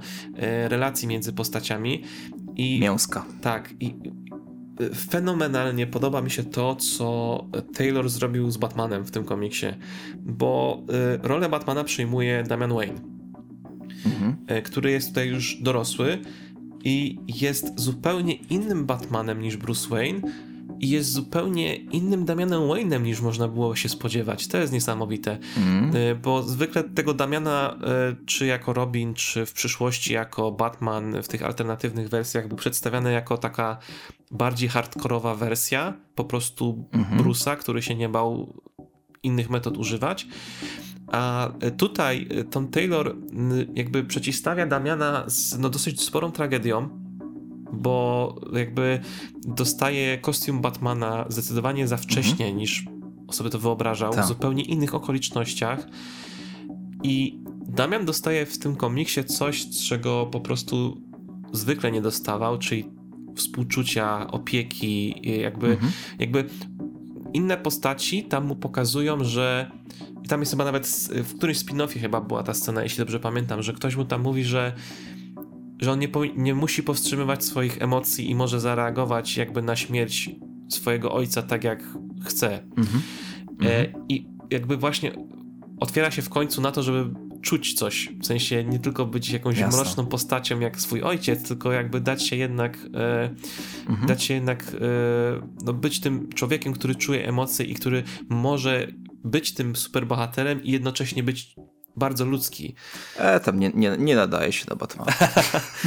dla, mnie to, dla mnie to było właśnie, że tu jest dużo postaci, które są fajnie przedstawionych, ale jakby ten Damian najbardziej zwrócił moją uwagę, bo jest scena, gdzie na przykład Damian e, szyje pelerynę Supermanowi, bo była przedziurawiona. Gdzieś sobie stoi, mhm. siedzi na boku i jest pokazane, jak szyje pelerynę. I jest scena, jak e, Damian jako Batman spotyka Gordona i, I Gordon spodziewa się y, takiego, wiesz, tego mrocznego mhm. Batmana, a Adamian do niego podchodzi, wiesz, go przytula i się, mówi, że się cieszy, że go widzi żywego i tak dalej. I Gordon ma taką reakcję, Jasne. że ale zmiana. Jest, jest scena, w której y, Damian spotyka jako Batman Jasona Toda i, y, i dowiaduje się, że dowiaduje się, że Red Hood ma małżonkę i, i Damian mu wiesz, też go bierze i mu gratuluje i mówi mu, że ej, super, że w końcu sobie, wiesz, życie ułożyłeś i tak dalej i że mimo tych wszystkich złych rzeczy, które się u ciebie wydarzyły w przeszłości, to udało ci się mhm. znaleźć szczęście w tym wszystkim. Jakby y, to jednocześnie raz, że jest czymś zupełnie nowym i, i, dla mnie też na swój sposób naturalny, bo po prostu Damian został wystawiony na rzeczy, na które się go po prostu w głównym kanonie za bardzo nie wystawia, a raczej być może scenarzyści chcą, ale nie wiem, DC cały czas wiesz, mhm. piłuje to, że Damian musi być tym mrocznym, wkurzającym dzieciakiem, bo on, no on, ma, on ma takie przeskoki, mi się wydaje, w głównym kanonie, gdzie on w pewnym momencie fajnie ewoluował jako postać, gdzie on się zmieniał, on, on stawał się kimś właśnie innym niż ten zgorzchniały dzieciak, a potem znów mhm. redakcja mówiła, że nie, musimy to przykręcić, zrobić w zupełnie innym mhm. kierunku i znowu ma być wkurzający dzieciakiem, który na przykład, nie wiem, nie boi się robić brutalniejszych rzeczy. No trochę taki zaszufladkowany jest, nie? Można taki feature jego, nie? Że musi być tym takim, ale z drugiej strony też taki jego urok, nie? Wiesz, komuś to się może podobać właśnie. To znaczy to, że on, to, że on e, jest też taki trochę, nie wiem, pyskaty, że trochę, ile taki troszeczkę, że mhm. Czasem narwanie, narwanie to też się czasem przewija w tym komiksie, więc jakby tego, tych cech też tam nie brakuje, ale one są jakby już nie takie dominujące. Jasne, nie dominują. Tak. tak. Mhm. Mhm. Mamy w tym komiksie też trochę więcej tego świata magicznego DC, y, co jakby było tutaj potrzebne do tego wątku, który tutaj wprowadzano. Y, nie chcę za bardzo zdradzać tego, co się właśnie dzieje, co było powodem tego powrotu na tą oryginalną ziemię, mhm. bo tutaj jest trochę takich właśnie fajnych punktów zwrotnych tej, tej, tej opowieści, która nadaje temu zupełnie nowy rytm i też taki bardzo powiedziałbym, bardzo tragiczny. Taki, że teoretycznie dzieje się coś bardzo dobrego w tym komiksie odnośnie całej tej plagi mhm. zombie, ale jednocześnie on, ta dobra rzecz oznacza coś e, co będzie męczyć bardzo mocno z tyłu głowy prawie każdą z tych postaci. Mm. I jakby Tom Taylor, mimo że daje nadzieję na coś, daje jakieś pozytywne rzeczy, to jednak robi to w taki sposób, że jednocześnie masz takie wow, uspokój się szatanie, nie? Na tej zasadzie. Mm -hmm, Więc Jasne jakby bardzo lubię to, jak Tom Taylor pisze komiksy w DC i co prawda nie wszystkie mu wychodzą, no bo mówiliśmy o jego tak. Batmanie swego czasu, ale DC jest ten Martwa Planeta dla mnie to jest y, rewelacyjna lektura. Świetnie się bawiłem przy tym komiksie. Okej, okay, no to zachęciłeś mnie, nie powiem. Natomiast komiks, przy którym niespecjalnie się dobrze bawiłem, tak przechodząc naturalnie, to mhm. jest mhm. Liga Sprawiedliwości Wieczna Zima. E, bardzo grube tomiszcze, które e, posiada w sobie zeszyty jakby jakby główne dwa numery tego całego crossoveru, e, specjale i kilka pojedynczych zeszytów e, mhm. poszczególnych serii, na które się składało całe te właśnie duże wydarzenie e, Endless Winter po angielsku, po polsku Wieczna Zima. Pamiętam, że jak teasowano tą opowieść, to jakby było tam wskazówki jakby można było się domyśleć, że prawdopodobnie to będzie historia, gdzie jakby jako przeciwnik Ligi wróci Prometeusz, -hmm. e, ale okazało się, że to nie było to i w ramach tego, tej wiecznej zimy mamy zupełnie nowego, zupełnie nowego przeciwnika, zupełnie nową postać, e, która jakby e, mamy historię w tym komiksie opowiadaną, e, opowiadaną w dwóch narracjach. W mhm. V wieku naszej ery i współcześnie, bo się okazuje, że ten przeciwnik już starł się kiedyś z postaciami tymi dobrymi, między innymi na przykład z Hipolitą, matką Wonder Woman, Król Szronu po polsku, jeśli dobrze pamiętam, który mhm. właśnie, stąd też ta wieczna zima, e, że mamy właśnie... Night King taki trochę. Co, coś, coś, coś w tym rodzaju. I, mhm. I, mamy po prostu zimę, co bardzo fajnie się czytało w lato, kiedy mieliśmy upały, ale jakby na tym się kończy plus chyba tej opowieści, która moim zdaniem jest o. bardzo rozwleczona na, na bardzo mhm. wiele zeszytów, bardzo wiele serii, która próbuje jakby właśnie prowadzić tą historię w, w dwóch stronach, gdzie poznajemy to, jak jak walczono z tym mhm. przeciwnikiem w przeszłości i dlaczego na przykład spowodowano, że Czarny Adam w tym V wieku musiał być wezwany do tego, chociaż niechętnie, bo Czarny Adam mhm. też jest tutaj bardzo ważną postacią, czyli Black Adam, y, ponieważ on współcześnie też, w tej współczesnej historii też jest ważnym elementem e, walki z tym nowym mhm. przeciwnikiem. I cóż, teoretycznie opowieść zabiera nas w różne rejony, jakby takie uniwersum DC, czasem takie bardzo powiązane z daną postacią, z którą mamy poszczególny rozdział poświęcony, na przykład e, Aquamena, gdzie idziemy trochę na chwilę do Atlantydy, mamy special z nastoletnimi tytanami, gdzie też tam trochę przy nich trochę siedzimy, ale niewiele jakby to jest to. Rozwleczona historia, moim zdaniem, niepotrzebnie. E, Jasne. To jest coś, co można byłoby zamknąć w dwóch, maks trzech zeszytach i to w sumie się tyczy, moim zdaniem, wielu crossoverów albo eventów, bo mm, z, zdaje się z chyba z metalem miałem pod, mhm. podobne odczucia, szczerze mówiąc, że to jest historia, która miała bardzo rozbudowany środek, która, który wydawał się bardzo zbędny moim zdaniem. Teoretycznie w tej historii jest jakby drugie dno, bo są tam rozważania mhm. na temat rodziny, bo cała, cała ta dramaturgia, która doprowadza tutaj tego naszego złoczyńcę e, do działania, to jest e, dramat, który przeżywa związany z rodziną, coś się niedobrego działo podczas tego starcia w przeszłości. E, no mhm. i niektóre postaci mają też jakieś rozważania odnośnie rodziny, odnośnie przebywania z ludźmi e, na święta Bożego Narodzenia. I jakby mhm. to wszystko było tutaj bardzo na siłę i nie do końca dobrze rozwinięte. I jakby ewidentnie próbowano z tego zrobić historię właśnie rodzinną, świąteczną, ale w ogóle tego nie czułem, szczerze mówiąc. Okej, okay, no, no szkoda, bo trochę liczyłem, że mi, że mi, że mi polecisz to, bo ja, ja ogólnie lubię Justice League i świeżbiło mnie trochę, żeby ten komiks dodać do koszyka, bo yy, raz, że bałem, bo, boję się wcześniejsze Justice League ruszać ze względu na te death metale i tak dalej, o których yy, no, nie za bardzo się orientuję w tym wszystkim. E, a o, i też ostatnio mi polecałeś Galaktykę Grozy, po którą sięgnąłem i jestem zadowolony z zakupu. Mm, więc tak mnie właśnie, jak mówię, świeżbiło, e, żeby to kupić. No ale teraz w sumie chyba nie kupię. No to rzeczywiście nie. Ten, ten akurat komiks z Ligą moim zdaniem nie należy do najciekawszych.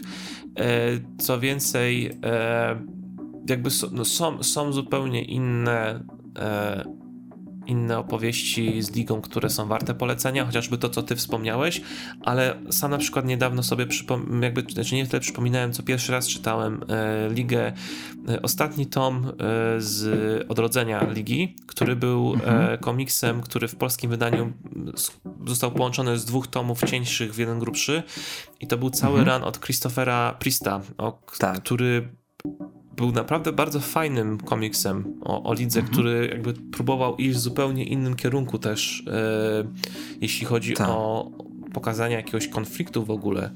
E, mhm dosyć nietypowego moim zdaniem. Mhm, tak, tak, nie, mi się też podobał. Ja, ja to mam właśnie w tym Delaksie e, w amerykańskim, gdzie, gdzie te dwa nasze polskie tomy są zebrane.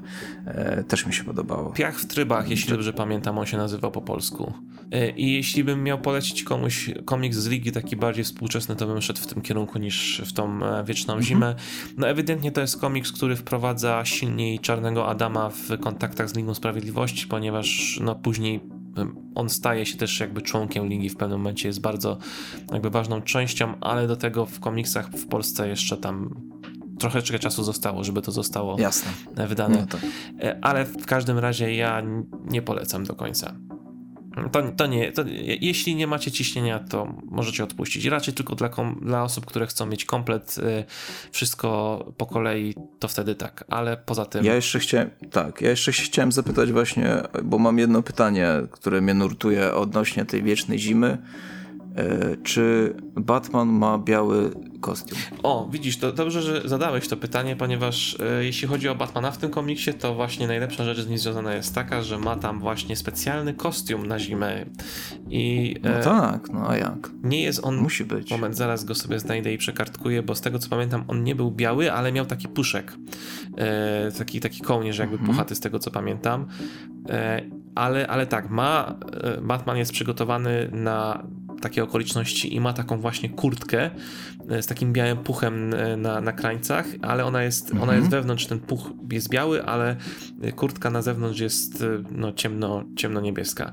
No i ma okay, też okay. maskę zasłaniającą oczy, yy, znaczy usta z całości mhm. i okulary takie czerwone na, na, na, na masce. Więc to spoko. Kostium Batmana akurat bardzo fajny na te okoliczności, które tam się pojawiły. To mogę tutaj okay. na plus dać. No dobrze. Czyli Deceased y, jak najbardziej tak, y, Endless Winter jak najbardziej nie, Super Pets coś po środku. No, myślę, że tak. Zdecydowanie bardzo dobre podsumowanie. No i oczywiście dla e, chętnych nostalgii Nightfall zakup obowiązkowy. Musisz mieć. Tak. Tak zwany. I nadszedł ten moment, gdzie przechodzimy do ostatniego tematu, czyli 30-lecie The Dark Knight Rises. Dziesięcio. Dziesięciolecie, a ja powiedziałem trzydziestolecie? tak. Ojejku. Pomyśl... Już tak tyle czasu minęło już? Cholera, kurde, kiedy to było? Bo miesiąc temu było trzydziestolecie powrotu Batmana, prawda? Tu się już nie pomyliłem. E, tak. Tak. No, no, no, no. e, zatem, mm, o, podejrzewam, że o tym filmie moglibyśmy gadać bardzo długo, pewnie ponad godzinę, jak nie więcej. I tutaj się tak trochę śmieję, ponieważ chciałbym na samym początku powiedzieć, że zanim powstał nasz podcast, to na naszym kanale YouTube e, pierwszy taki filmik, który dotyczył e, tematu filmowego, był bardzo długą rozmową, taką typowo podcastową. Mhm. E, gdzie tak. rozmawialiśmy. Na gorąco. Tak, na gorąco, mhm. zaraz po, po seansie rozmawiałem mhm. ja, mhm. rozmawiałem z tobą e, z, i jeszcze z Rafałem. z Rafałem. Z. Rafałem. W trójkę mamy takie nagranie właśnie, gdzie rozmawiamy o filmie, tak dosyć szczegółowo. Na świeżo. Tak. E, więc jeśli chcecie zobaczyć i porównać, jak wyglądają wrażenia e, teraz, a 10 lat temu, to zerknijcie na kanał YouTube Batcave i znajdźcie e, w kącik filmowy, jeśli dobrze pamiętam, ta sekcja się nazywa mhm. i tam jest to nagranie. Chyba... Luźna rozmowa. Tak, tak luźna jest. rozmowa mhm. o The Dark Knight e, Rises. Ze spoilerami, ze wszystkim od razu świeżo na gorąco, pamiętam. To chyba u Rafała w domu było, zdaje się, nie? Poszliśmy tam, wyjąłeś jakiś mikrofon, E, gdzieś tam przy małym stoliczku chyba usiedliśmy i, i coś tam, jakiś, jakiś napój był i, i, się gadało fajnie. Miło wspominam. Miło wspominam i kurczę, no aż dziwne, że to już minęło 10 lat, e, no bo ja tu mam świeżo w pamięci ten nasz wypad e, na ten, na, na, na koronację, na, na no, trylogii, na, na ostatnią część. E, I to, w ogóle jest śmieszne, bo 10 lat temu w lipcu Oglądałem Christiana Bale'a w kinach i po 10 latach w lipcu znowu oglądałem Christiana Bale'a e, w Nowym Torze. I wtedy były nietoperze, a teraz były kozy, więc tak. E, to jest takie, historia zatoczyła koło. No i co? Mm, w ogóle dla mnie The Dark Knight, czyli druga część, jest moim ulubionym filmem z Batmanem cały czas i moim ulubionym filmem w ogóle cały czas.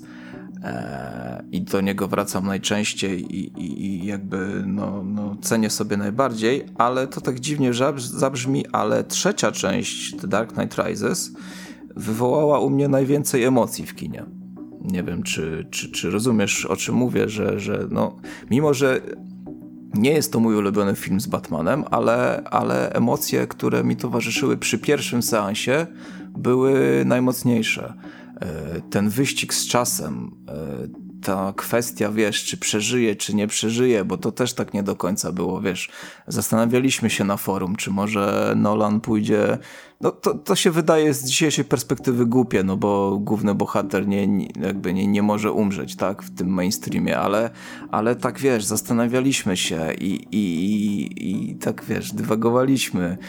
I mimo to, że oglądałem, wtedy jeszcze oglądałem trailery wszystkie i każdy materiał się starałem wyłapywać, może poza tymi tam potem już późniejszymi spotami jakimiś, wiesz, tam z Japonii czy coś, to, to te wszystkie trzy, trzy trailery oglądałem chyba codziennie, wyłapywałem jakieś wywiady. Pamiętam, że Garego Oldmana ktoś tam zapytał na czerwonym dywanie przy okazji promowania jego innego filmu jakiegoś, co, z, co z trzecią Batmanem, kiedy? I on wtedy powiedział, że a no, Nolan teraz robi jakiś film science fiction i potem będziemy kręcić trzeciego Batmana. Wiesz, ja nawet, nawet takie jakieś ochłapy wyłapywałem i, i mimo tego się nie zawiodłem, mimo że, że miałem taki hype na ten film. E, to w ogóle był najbardziej oczekiwany film przeze mnie e, w życiu. Ani wcześniej, ani, ani potem nie miałem aż takiego hype'u. Nawet na Batmana Reevesa.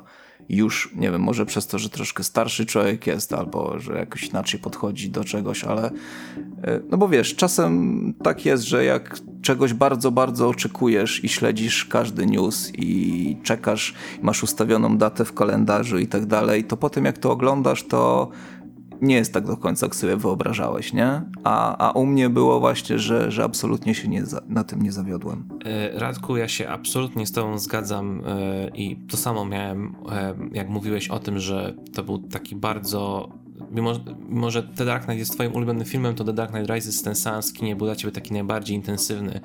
Ja miałem dokładnie to samo. Właściwie mógłbym słowo w słowo powiedzieć dokładnie to samo, co ty przed chwilą. E, ja widziałem, ja, ja się już wtedy ograniczałem, pamiętam, ze zwiastunami i obejrzałem chyba tylko teaser e, i dwa zwiastuny i to wszystko i potem sobie też odpuszczałem. Mhm. I rzeczywiście jest coś w tym, że później nie było za bardzo takiego filmu, na którego aż tak bardzo mocno wyczekiwałem. To były takie, tylko jakby czasem tylko coś się przewijało takiego. Na przykład Jasne. dla mnie takim filmem był Detektyw Pikachu. Wiem, że zabrzmi śmiesznie, ale po prostu jako ogromny, wielki fan też Pokémonów od samego dzieciaka, jak mogłem iść na film kinowy, który zapowiadał się naprawdę świetnie, bo jakby designy tych stworów, stworków wyglądały fantastycznie, mhm. no po prostu mhm. ja byłem cały ucieszony po prostu w kinie, jak to oglądałem i też się świetnie na tym bawiłem. E, The Dark Knight Rises e, ja byłem na nocnej premierze na, na tym filmie z 26 na 27 mhm. lipca i, i, i po prostu no wow, no jakby czekasz 4 lata tak. na, na film i, i, ciekawisz się, jak on się w ogóle zakończy. Śledziłeś mhm. wszystkie newsy, starałeś się unikać spoilerowych fotek, czegokolwiek. I, i pamięta, ja pamiętam, że na przykład natknąłem się w pewnym momencie, że kręcili jakąś e, gdzieś na, chyba w Nowym Jorku, mhm. e, jakąś scenę i tam były tablice właśnie, wiesz, poustawiane informacyjne o Gotham City i tak dalej. I tam był podany rok, w którym e, jakby coś, jakby w którym się jest osadzona akcja filmu i się okazuje, że to jest 8 lat po Mrocznym Rycerzu. Mm -hmm, to jest mm -hmm. takie wow, no jakby, taki przeskok czasowy dostaniemy. Mówię, to jest, to jest ma masakrycznie dużo, nie? No tak. I, i, I, to jest wow, jakby, jakby z czego to wynika? Czy to będzie tak, że Batman będzie złamany na początku filmu i potem minie 8 lat? Nie? Takie domysły na, na, na tej zasadzie. I mm -hmm, ja na początku mm -hmm. bardzo się byłem taki nabuzowany, bo miałem strasznie dużo sobie rzeczy, mówiłem, że co bym chciał zobaczyć, e, robiłem sobie mnóstwo takich, wiesz, oczekiwań, ale w pewnym momencie sobie przystopowałem, powiedziałem, nie, to nie może tak wyglądać, bo jak będę mieć za dużo oczekiwań, to cokolwiek nie zobaczę, to będzie mi się nie podobać. Tak. I obiecałem sobie wtedy, że pójdę ten, na ten film z czystą głową yy, i nie będę oczekiwać niczego. I cokolwiek nie zobaczę, nie będę mieć za złe, ale powiedziałem sobie, że chcę tylko zobaczyć jedną rzecz. I, I, powiedziałem to też osobom, z którymi szedłem do kina wspólnie na ten film, i mhm. powiedziałem tak. Pamiętam co. Mogę powiedzieć, czy nie? Powiedz. Jeśli dobrze pamiętam, że chciałeś złamanie zobaczyć. Tak. To jest jedyna rzecz, którą chciałem, jedyne oczekiwanie. Mówię, ja to mam świeże w pamięci po 10 latach. No. Tak, i po prostu w momencie, jak pierwszy raz zobaczyłem to na tej nocnej premierze, to po prostu wiesz, mhm. już ten moment, jak, jak Bane wykonał ten ruch e, podnoszenia w górę, ja już wiedziałem, co będzie. E, I po prostu zacząłem, wiesz, tak e, entuzjastycznie, nerwowo podskakiwać w cudzysłowie na krześle i wiesz na zasadzie, że patrzcie, patrzcie, patrzcie, to ten moment, to już, to jednak będzie, nie? Na tej zasadzie. E, więc tak i e, na, ja naprawdę wspominam bardzo mile ten czas oczekiwania na ten film i mhm. on wywołał naprawdę sporo emocji, bo było przede wszystkim to, co mi się bardzo podobało w tym filmie, to jak bardzo mocno, on mocno zataczał koło z pierwszym filmem. On jest takim mhm. mega domknięciem, takim tematycznym w ogóle tej postaci Batmana i tej interpretacji postaci Batmana przez Nolana. I ja wiem, że to nie jest zbyt lubiana interpretacja, szczególnie po tym finale, mhm. no bo y, dużo ludzi z jakiegoś powodu oczekuje, że e, Bruce Wayne, Batman będzie męczennikiem, który zginie i nigdy nie dostanie happy endu. E, mhm. Ale przez to, że zawsze się mu daje męczenniczy złe zakończenie, to, tak. to się, wiesz, stało takim schematem, który jest w pewnym momencie już nudny i dajcie mi w końcu coś mhm. innego. E, ale myślę, że o tym możemy jeszcze wspomnieć później. Natomiast to, co jeszcze chcę wspomnieć odnośnie oczekiwania na film, takie dwie małe rzeczy. Pierwsza to jest to, że byłem mega zachwycony, jak poszedłem na któregoś e, Spidermana do kina nie pamiętam, czy to był pierwszy, czy drugi. Chyba drugi to był, albo pier... nie, to musiał być pierwszy chyba Spider-Man. Ale tego Raimiego, tak? Samo Raimiego. A Amazing mhm. Spider-Man. A, czyli... Amazing Tak, już. tak, tak. Mhm.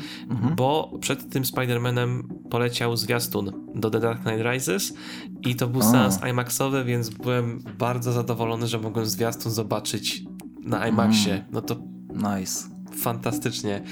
A dru druga rzecz, e, zerknąłem sobie na e, rok 2008, sierpień to jest dokładnie mówiąc, e, gdzie spojrzałem sobie na swój post na forum z tamtego roku, gdzie e, mhm. za, założyłem temat The Dark Knight Rises, kto kolejnym wrogiem.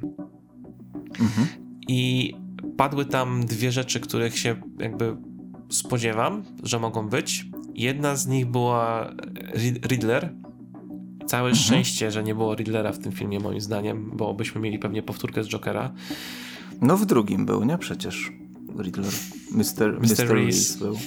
Właśnie też o tym piszę w ogóle na tym poście na forum, że co no, no. jeśli... No, co no, no jeśli... No. Ale pierwsza rzecz, którą wytypowałem w sierpniu 2008 roku, więc to nie jest mhm. tak, że oszukuje, to był Bane. Że ja tam wspomniałem, że, że Bane no mógłby, mógłby zostać taką e, postacią, która teoretycznie byłaby wynajęta przez kogoś, żeby e, jakby pozbyć się Batmana z Gotham, mhm. ale jakby, jakby tą prawdziwą jakby naturą jego y, rolą w tym filmie byłoby tak jak w komiksach po prostu, nie? Że byłoby ten cały motyw o tym, że Ben ma, miał te, wiesz, te wizje, koszmary i tak dalej, że musi złamać nietoperza, etc. A to, że przy okazji ktoś go wynajmuje, bo jest najemnikiem, żeby się go mhm, pozbyć, no mhm. to idzie mu to na rękę. No, no, nieźle. Nie po... Jak na taki strzał, nie? No, nie, nie, nie, trochę, się, trochę się pomyliłem z niektórymi rzeczami, ale no, okazuje się, że dostałem już wtedy, że dostanę, już wtedy się okazało, że dostanę mhm. wtedy to, co chciałem zobaczyć. Mhm. I jak ogłosili oficjalnie, że będzie Bane, to pewnie mówisz, o kurczę. Wiedziałem. wdychę. No, ale nie wiem, czy... Ko... Mam wtyki. Nie, mhm. nie wiem, czy kojarzysz, ale jak ogłosili w ogóle, że Tom Hardy zagra e, w tym The Dark Knight Rises, to jakby obstawiano go też na Bane'a, ale też mhm. bardzo się dużo mówiło, że to może być um, Hugo Strange. O, e, nie pamiętam tego aż tak. A, ale to chyba głównie dlatego, że no nie wiem, chyba, chyba dlatego, że y, Hardy był wtedy, pamiętam, y, łysy, bez włosów, jak kręcił chyba coś innego w ogóle wtedy jeszcze. I, I ludzie myśleli, że a, no skoro jest bez włosów, no to musi grać albo Bane'a, albo Igo Strange'a, no bo te postaci nie mają Bez włosów. No, to jest takie mm -hmm. dziwne. Mm -hmm. Chyba nawet przez moment była plotka, chyba, że nawet Harvey, e, że Bullock chyba w ogóle ma grać w tym filmie, tak coś jeszcze teraz mi się przypomniało, ale to wiesz, mm. te wczesne, wiesz, plotkowe rzeczy zawsze Jasne. się kręcą wokół Jasne. różnych rzeczy. Jasne. Jasne. No ja, kurczę, ja pamiętam, bo wspomniałeś o, o, o teaserze, o oglądaniu trailerów, to ja właśnie, mimo że oglądałem, znałem na pamięć, te, zdaje się, były trzy oficjalne trailery, to największe wrażenie, już o tym wspominałem gdzieś, e, największe wrażenie zrobił na mnie ten teaser, mm, kiedy, e, kiedy jeszcze film nie był nakręcony. Mm.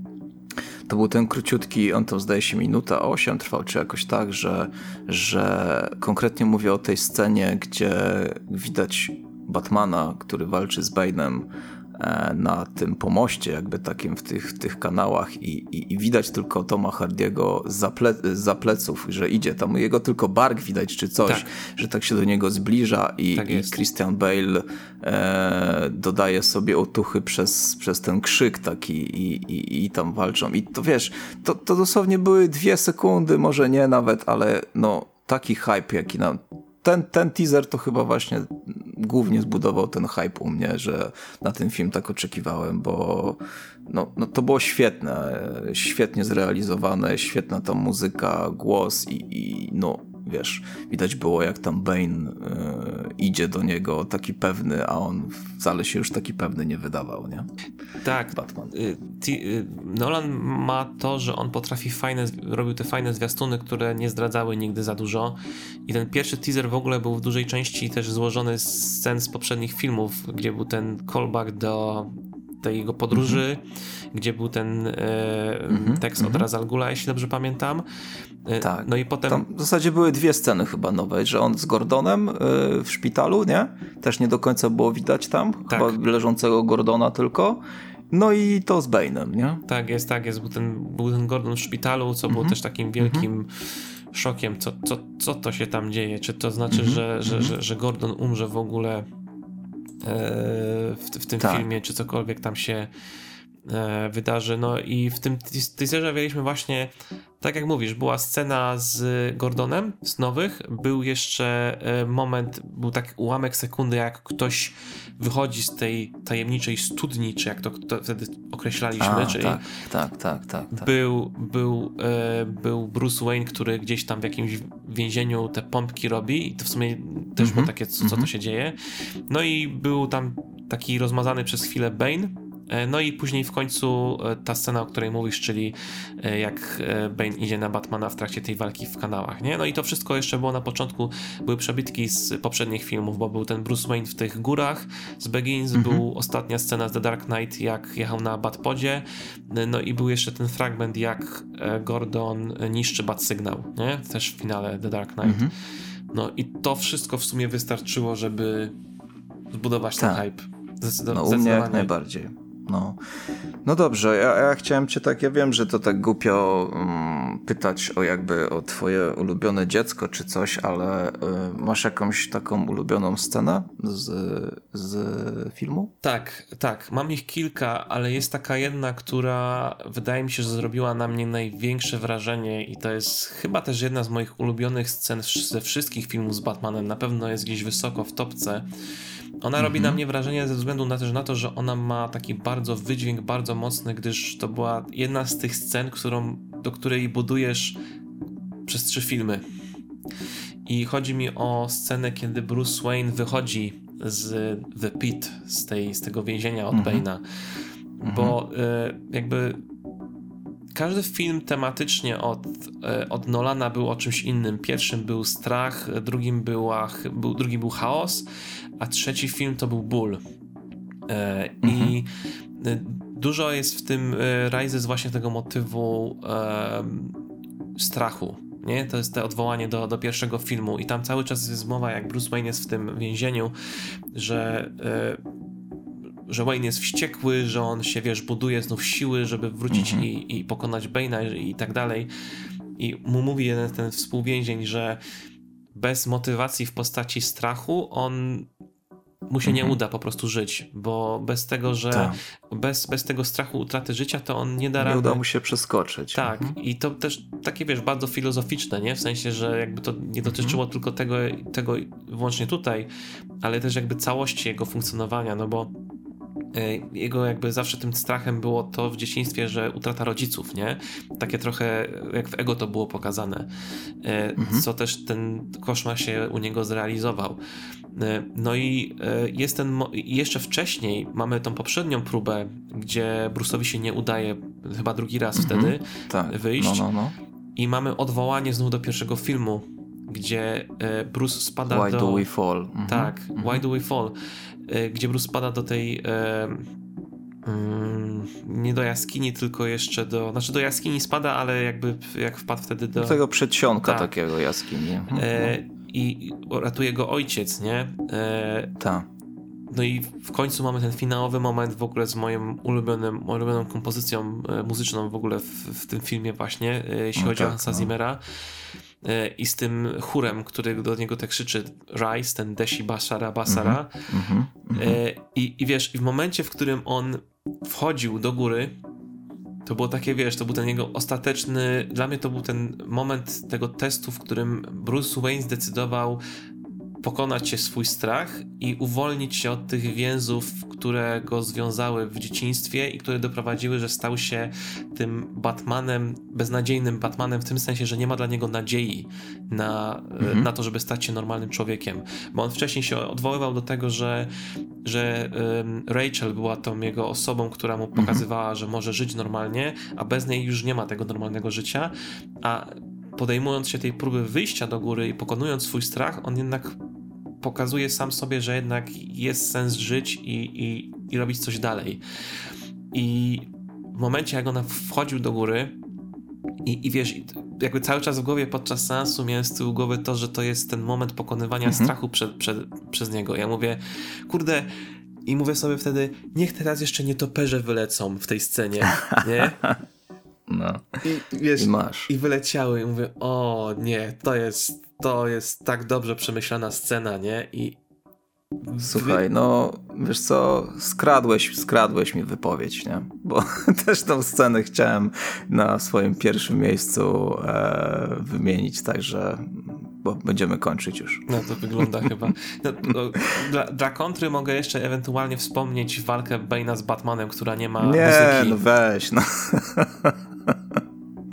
To samo, no ja Dobra, to samo mam Przepraszam, po prostu, to teraz e, ty powiedz trzy swoje no. ulubione sceny.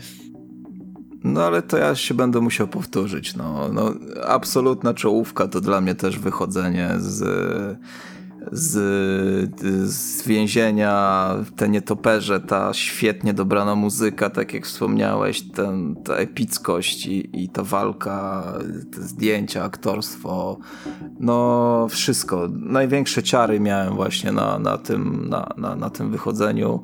Walka z Bane'em pierwsza też, yy, kurczę, no egzekwo prawie, ale no, no jednak troszkę niżej wiesz, bez muzyki, tylko gdzieś tam ten, ten, ta woda gdzieś tam chlupocząca, nie? W tle e, ta, ta walka, ta, te krzyki Brusa, mm, ta, wiesz, no, no, no, no wszystko tam, mimo że ta, wiesz, e, ta walka nie była jakaś pod kątem wizualnym jakoś super mega efektowna, wiesz, że, że były tam jakieś świetne, świetne choreografie i tak dalej. Oni tam tak w zasadzie to oni, wiesz, tam się lali tak no, no wiesz, tak no normalnie powiedzmy.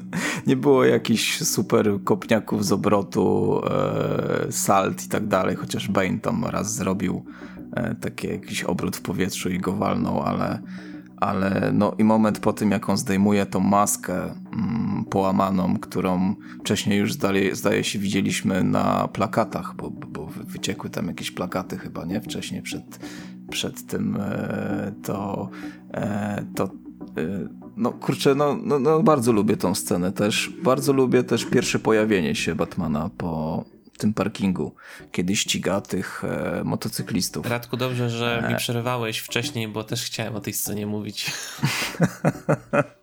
Więc e, i to nawiązanie do, do powrotu Mrocznego Rycerza, tak, że no synku, jesteś teraz, e, będziesz teraz świadkiem e, show, nie? Więc no no du dużo jest scen. Praktycznie każda scena z Batmanem od początku do końca. A, a tak dla kontry też o to cię chciałem zapytać. Mm, o twoją najgorszą scenę, bo, bo, bo dla mnie wszystkie sceny lubię, ale mm, trochę mi się nudzi, może to takie trochę będzie mało emocjonalne z mojej strony, ale nie lubię tej sceny, gdzie Alfred rezygnuje. Kiedy on tam powraca z akcji i, i Alfred mówi mu o tym liście, e, no i że tak powiem się żegnają. Ja wiem, że to ta scena jest no, emocjonalna i, i no, ma duży, duży wpływ na film i, i na charakter postaci, ale jakoś mi się nie chce jej nigdy oglądać w całości. Ja pamiętam, że ta scena w ogóle była trochę dłuższa, bo jeśli dobrze pamiętam, to w zwiastunie chyba tam był jakiś fragment tej rozmowy, której nie było w filmie i chyba w scenariuszu ona też była dłużej rozpisana i ona mi w tej wersji dłuższej wydawała mi się znacznie lepsza. Ja tę scenę lubię osobiście, e, chociaż e, najbardziej emocjonujące chyba z Alfredem był ten moment, jak e, jak był na pogrzebie od, od, od Bruce'a, gdzie on e, nie, nie, zwracał mhm. się do Bruce'a, ale zwracał się do, e, do rodziców. Do, do rodziców. Mhm. E, jeśli chodzi o sceny, których ja nie lubię, no to pff, chyba powinna być za to chyba jakaś nagroda za najgorsze aktorstwo śmierci dla Mirandy Tate slash Tali Al Ghul. To mhm. wyglądało okropnie, jakby pod kątem zagrania i zrobienia jeśli chodzi o jakieś inne sceny, które mi się nie podobały, um, może nawet nie tyle to sceny. E, niektóre, niektóre dialogi, e, jakby pamiętam, że niektóre dialogi lekko mnie drażniły, jak oglądałem ten film pierwszy raz, e, ale teraz po przypomnieniu sobie tego filmu dzień przed nagraniem podcastu, to teraz jeszcze bardziej mnie one irytują i jakby mhm. jest takich kilka scen, gdzie po prostu te dialogi są okropnie zrobione. E, tak, na... pamiętam nawet jak mówiłeś, e, kiedy o, wróciłeś, żeby umrzeć z swoim miastem. Nie, wróciłem, żeby cię pokonać. To ci chyba nie podobało, nie? I ogólne na forum było tak, że, że większość ludzi się nie podobał ten tekst. Nie? To było, to było, to, to, to można byłoby zdecydowanie znacznie lepiej chyba e, wyreżyserować mhm. ten, ten dialog między nimi moim zdaniem, ale takie dwa teksty, które mi utkwiły teraz bardzo w pamięci jako te kiepskie, to jest to jak e, Daggett mówi do Bane'a, że on jest złym wcielonym, że you are pure mm -hmm. evil, nie? W sensie mm -hmm. bardzo przerysowane mm -hmm. to było, nie pasowało moim zdaniem w ogóle do no. jakby mhm. wydźwięku filmu i tego, jak, ta, jak wcześniej te postaci ze sobą rozmawiały i jak Daggett się zachowywał. E, I jeszcze był ten e, moment taki, gdzie mm, Selina też Daggeta właśnie e, tam e, napadła. Mhm. I okropnie rozpisane to, jak w jaki sposób zrobili ekspozycję tłumaczącą, co to jest ten clean slate, te czyste konto, gdzie mhm. Catwoman, Catwoman mówi do Dageta, że gdzie, dawaj, wiesz, gdzie jest, gdzie jest to clean slate, mhm. ja chcę to clean slate. A Daget mówi, tak. że clean slate, mówisz o tym urządzeniu, które powoduje, że może wymazywać wszystkie twoje dane z wszystkich baz na całym świecie i tak dalej.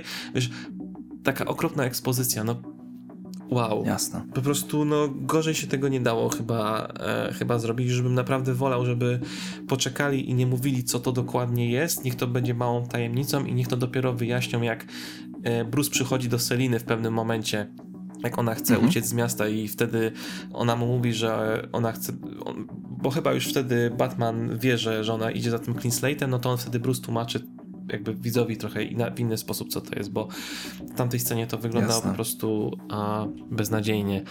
Scena e, z prologu w ogóle trochę mi jest, została zepsuta, bo wygenerowała masę memów w internecie w pewnym momencie. Mhm. I, I, trochę nie potrafię na nią patrzeć w pełni e, poważnie. E, wiem, że wiele osób krytykowało głos i manieryzm Bane'a i powiem szczerze, że ja jestem zachwycony tym, jak ten Bane tam się zachowywał i wyglądał. Jakby Tom Hardy świetnie ten głos w ogóle mm -hmm. i tą mhm. manierę jego zachowania zrobił. Wiesz, to, to chodzenie z tymi rękami tak. na klatce no, piersiowej. Mm -hmm. I mm -hmm. ja bardzo to lubiłem, bo on ewidentnie pokazywał to, że ja tu jestem lepszy od was wszystkich. On tak, wiesz, on był na takiej granicy trochę przerysowania zło- takiego super złoczyńcy, ale on właśnie czuć od niego było ta, tą wyższość nad innymi, tym, że on. Zgadza się. Mhm. Miał te takie specyficzne podejście. Ja to w ten sposób e, odbierałem. I że on wiecznie tak mhm. bardzo ironicznie podchodził do, do innych osób, że jak ktoś mówił głupoty albo się zachowywał idiotycznie, no to nie omieszkał oddawać mu tym samym trochę też poniekąd. No i był śmieszny. E, w sensie scena na przykład jak Gordon ucieka z kanałów tam mhm. Follow him. Tak, follow him. Nie, no i... Albo te, te, też, też, nie, nie mnie to śmieszyło, jak Bane czeka na tym stadionie i, i mówi What a lovely, lovely voice. No tak, no to trochę było dziwne, no. Tak, sam do siebie mówił, nie? To chyba sam był. Wiesz co, a propos, a propos Bane'a, bo, bo tak poruszyłeś go bardziej. E, pamiętam, że na forum też m, u nas na Batcave'ie Dużo ludzi nie podobało się, jak rozwiązali ostatnią scenę Bane'a, e, w sensie jego śmierci. Mm, chodzi o to, że po prostu dostał strzała i, i tyle, nie? I ja się z tym nigdy nie zgadzałem i teraz też się nie zgadzam, bo yy, wiesz, Bane miał, ja zawsze uważałem, że Bane, Bane miał czas swój i, i dobrze była pokazana ta postać E, w filmie i był ten ostateczny pojedynek, ten świetny tekst, że powiedz mi, gdzie jest detonator, a e, then you have my permission to die, nie? Mhm. Wiesz, taka zemsta. E, I ja nie potrzebowałem jakiejś wybitnej sceny upadku Bane'a, jakiegoś, wiesz, ostatnich słów, ostatniego oddechu. W przypadku Mirandy Tate ten ostatni oddech to nawet no źle wyszedł, więc nie wiem, jak ty się do tego odniesiesz, ale mi to nigdy nie przeszkadzało. Ja, ja, wiesz, no bo jaka jest alternatywa, że, że, że coś jeszcze Bane miał, do, no wszystko już powiedział, nie? I ja nigdy, mi to nigdy nie przeszkadzało, że, że tak się zakończyła e, rola Hardiego w filmie. Powiem ci szczerze, że ja w ogóle mam wrażenie, że tam nawet nie było za bardzo miejsca na jakieś jakiekolwiek inne zakończenie i też mi to nigdy nie też przeszkadzało. Mhm. I w mojej opinii to ja zawsze na to patrzyłem z tej perspektywy. W momencie, w którym ta walka trwała, trwała wojna.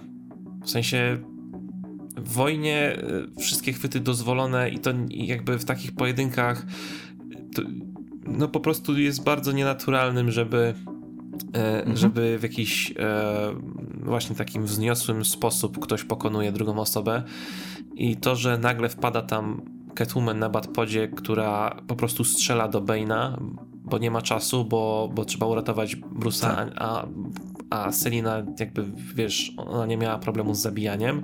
No tak. No to jakby raz, dwa i po sprawie, nie?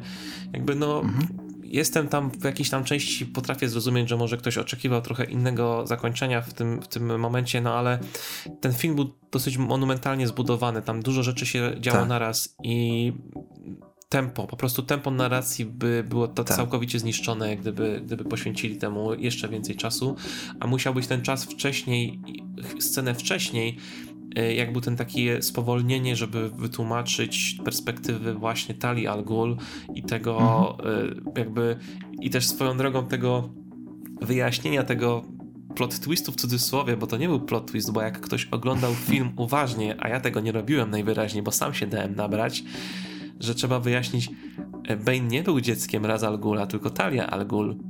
Bo nie wiem, czy ty też tak. się dałeś nabrać, jak, jak oglądałeś Dałem film. się, dałem się nabrać, tak. Mhm. Dopiero potem ktoś na forum właśnie zwrócił uwagę, że, że Bane mówił, że nie zobaczył światła dnia. E, o tym mówisz? Tak, dokładnie, dopóki nie dorósł. Zresztą tam jest dużo innych podpowiedzi, które jakby inaczej, tam nie było nic, co wprost mówiło, że Bane jest tym dzieckiem. I po prostu mhm. to, no, Nolan y, ze swoim bratem, który pisał scenariusz, chyba sobie świetnie wymyślili, jak to napisać tak, żeby nabrać widza. To znaczy tak, tak, jak przyjdzie ktoś nowy, no to będzie oszukany, tak jakby, a jak ktoś przyjdzie obeznany w mitologii, to też można go nabrać, prawda? Bo mhm. zasugerować mu, że coś jest inaczej. E, bo jakby jedynym takim potwierdzeniem w cudzysłowie to, że Bane jest dzieckiem od Razal Gula, to była scena, gdzie Bruce Wayne ma wizję z Razal Gulem, który kiwa mu tak. głową, że tak, tak.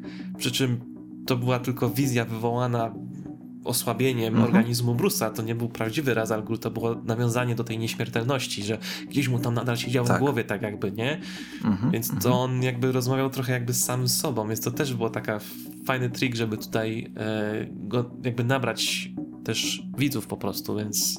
No, zgadza się. Ja się dałem nabrać i i, i, i, i ten, i, ale no wiesz, no, nie był plot twist, tak jak mówisz, był plot twist, nie było plot twist, ale Teraz mi się przypomniało, że mm, a propos jeszcze takich wad, y, to tam właśnie w tej ostatniej scenie, zaraz przed tym jak Bane ginie, to tak a propos trochę choreografii, jak już y, czytasz się, znaczy bardziej oglądasz w zwolnionym tempie czy coś, to czasami te walki tam, szczególnie na drugim planie, wyglądają słabo. Tak. E, a propos właśnie tam jak y, Bane w tej ostatniej sali e, umiera zaraz, to wcześniej było to, że tam jeden, zbi jeden zbir miał e, strzelbę i jest taka scena, gdzie on biegnie z tą strzelbą na Batmana, wiesz, e, nie, strze nie strzela do niego, tylko jakby tą strzelbę używa jako pałki i jeżeli, jak to potem na którymś seansie wyłapaliśmy, to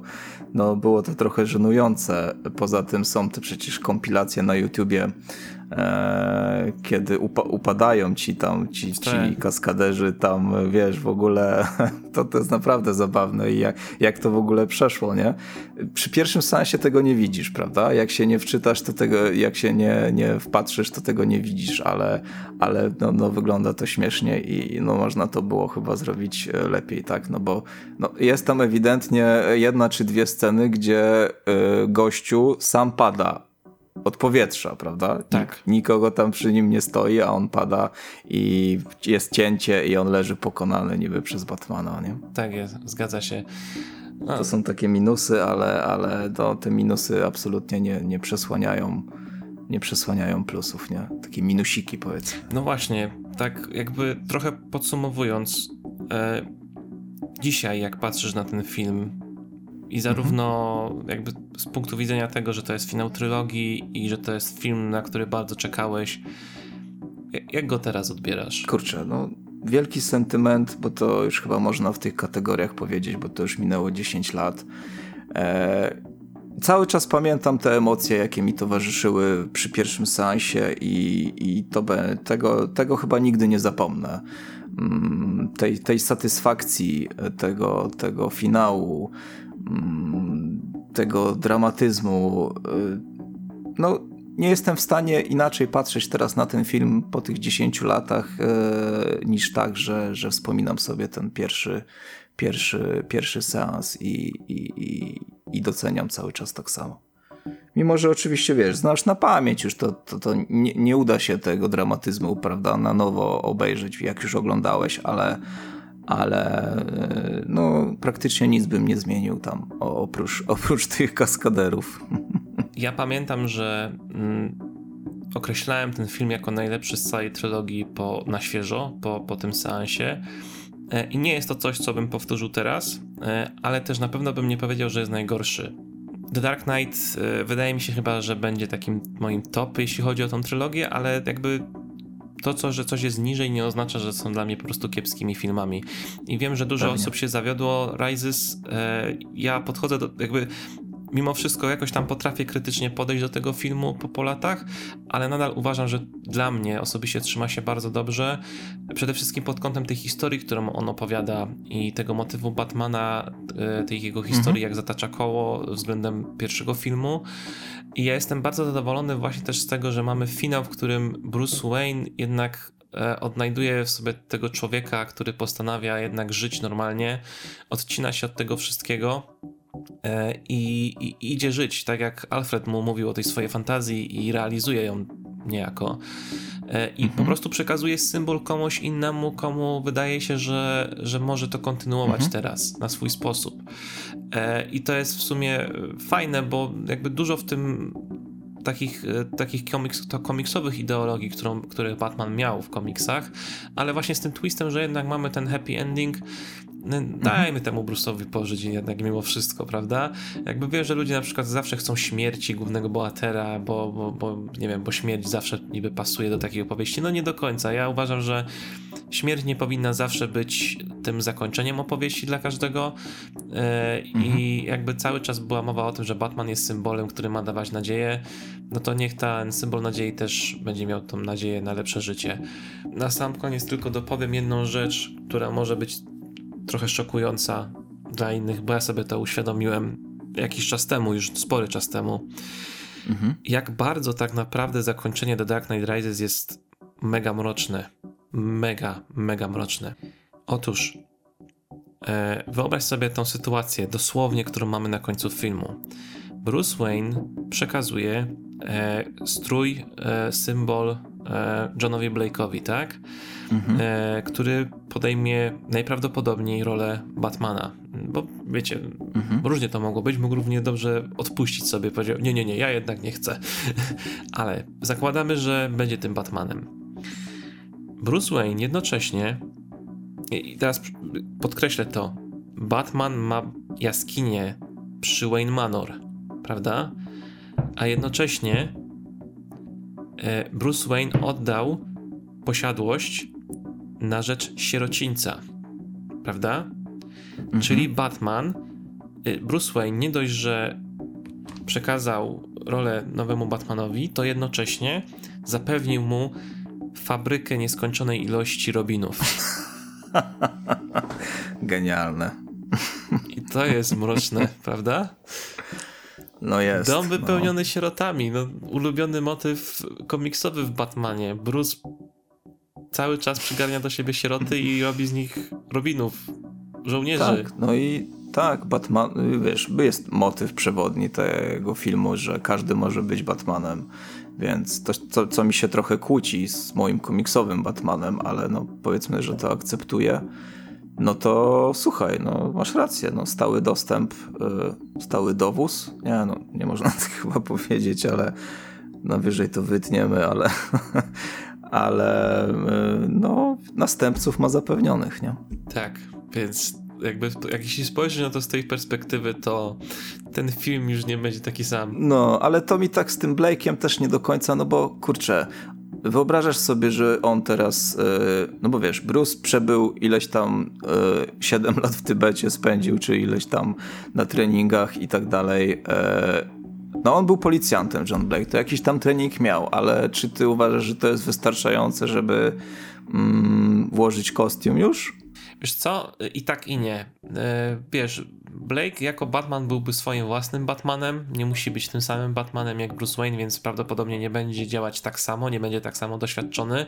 Może nie będzie Batmanem, który opiera się na właśnie jakichś takich technikach e, bycia w cieniu, e, załatwiania mhm. właśnie w taki sposób. Być może to będzie Batman, który dopóki się lepiej nie wyszkoli, będzie polegać bardziej na technologii, która mu pozwoli E, jakby nadrabiać te braki, których ma obecnie. Mhm. Być może John Blake stwierdzi, że tak jak mówisz, nie jestem wystarczająco wyszkolony, więc dam sobie jeszcze trochę czasu, potrenuję się i wtedy założy kostium, kiedy już będzie gotowy po tym treningu, więc jakby, a, a w międzyczasie mhm. będzie działać nadal jako policjant albo w jakikolwiek inny sposób, więc jakby no... No, no okej, okay, no można tak do tego podejść też, no. Okay. Celowo ten film się kończy w taki sposób i z takim nastawieniem, że nie będzie więcej filmów, bo to już nie jest ważne. Ważne, że ten symbol został przekazany mm -hmm. dalej, a to jak potoczy się sprawa dalej, no to już jest zupełnie inna kwestia. Zatem chyba tyle, jeśli chodzi o nasze wspomnienia z Dark Knight Rises, mm -hmm. bo już naprawdę znów bardzo długo nam wyszło czasu tego, tej rozmowy. E, nie wiem, czy, czy ludzie chcą aż tak długo słuchać o, o filmie, który wzbudził tyle kontrowersyjnych opinii, bo chyba więcej negatywnych niż pozytywnych po, po latach, tak mi się wydaje. No nie, wiem, ja jestem zadowolony, mm -hmm. ty też jesteś zadowolony. Jak najbardziej. No. Więc no ci, co, mam nadzieję, że ci, co byli niezadowoleni, to znaleźli zadowolenie w innych filmach, które wyszły później e, po The Dark Knight Rises, bo było z czego w sumie, z czego wybierać. No i cóż, tyle na temat The Dark Knight Rises, tyle na temat wszystkiego z Batmanem na dziś. Ja może tylko przypomnę, że mamy ankietę odnośnie naszego podcastu, którą z opóźnieniem wystartowałem niestety. Tutaj posypuję głowę popiołem. E, ale w związku z mhm. tym, że trochę późno to ruszyło, to jeszcze poczekamy do końca sierpnia. Jeśli chcecie nam dać jakiś feedback, to w opisie do tego odcinka podcastu znajdziecie link do, e, do formularza, przez który możecie dać nam znać, co sądzicie na temat podcastu. Jest tam e, szereg pytań, na które możecie odpowiedzieć. Część jest otwarta, więc możecie śmiało dać znać, czego Wam brakuje, co Wam się podoba, co Wam się nie podoba. Zachęcamy do tego feedbacku. Chcemy po prostu stworzyć tworzyć ten podcast taki, żeby e, również przede wszystkim dla Was był e, odpowiedni, fajny w odbiorze i żebyście mogli wszyscy znaleźć to, czego oczekujecie. A ja powiem, że e, Wojtek buduje bat jaskinie i czasami słychać wiertarki w tle lub uderzenie młotka, więc no wiesz, jaskinia się sama nie zbuduje, nie? Tak. E, odkryłeś moją tajną tożsamość. Jestem Johnem Blake'iem, który dostał kostium od, od Bruce'a Wayne'a i teraz się szykuje. Co przez 10 lat co robiłeś? Tak. Że cię nie było. No, dokładnie. Masz Cały czas na tej windzie tam wyjeżdżasz?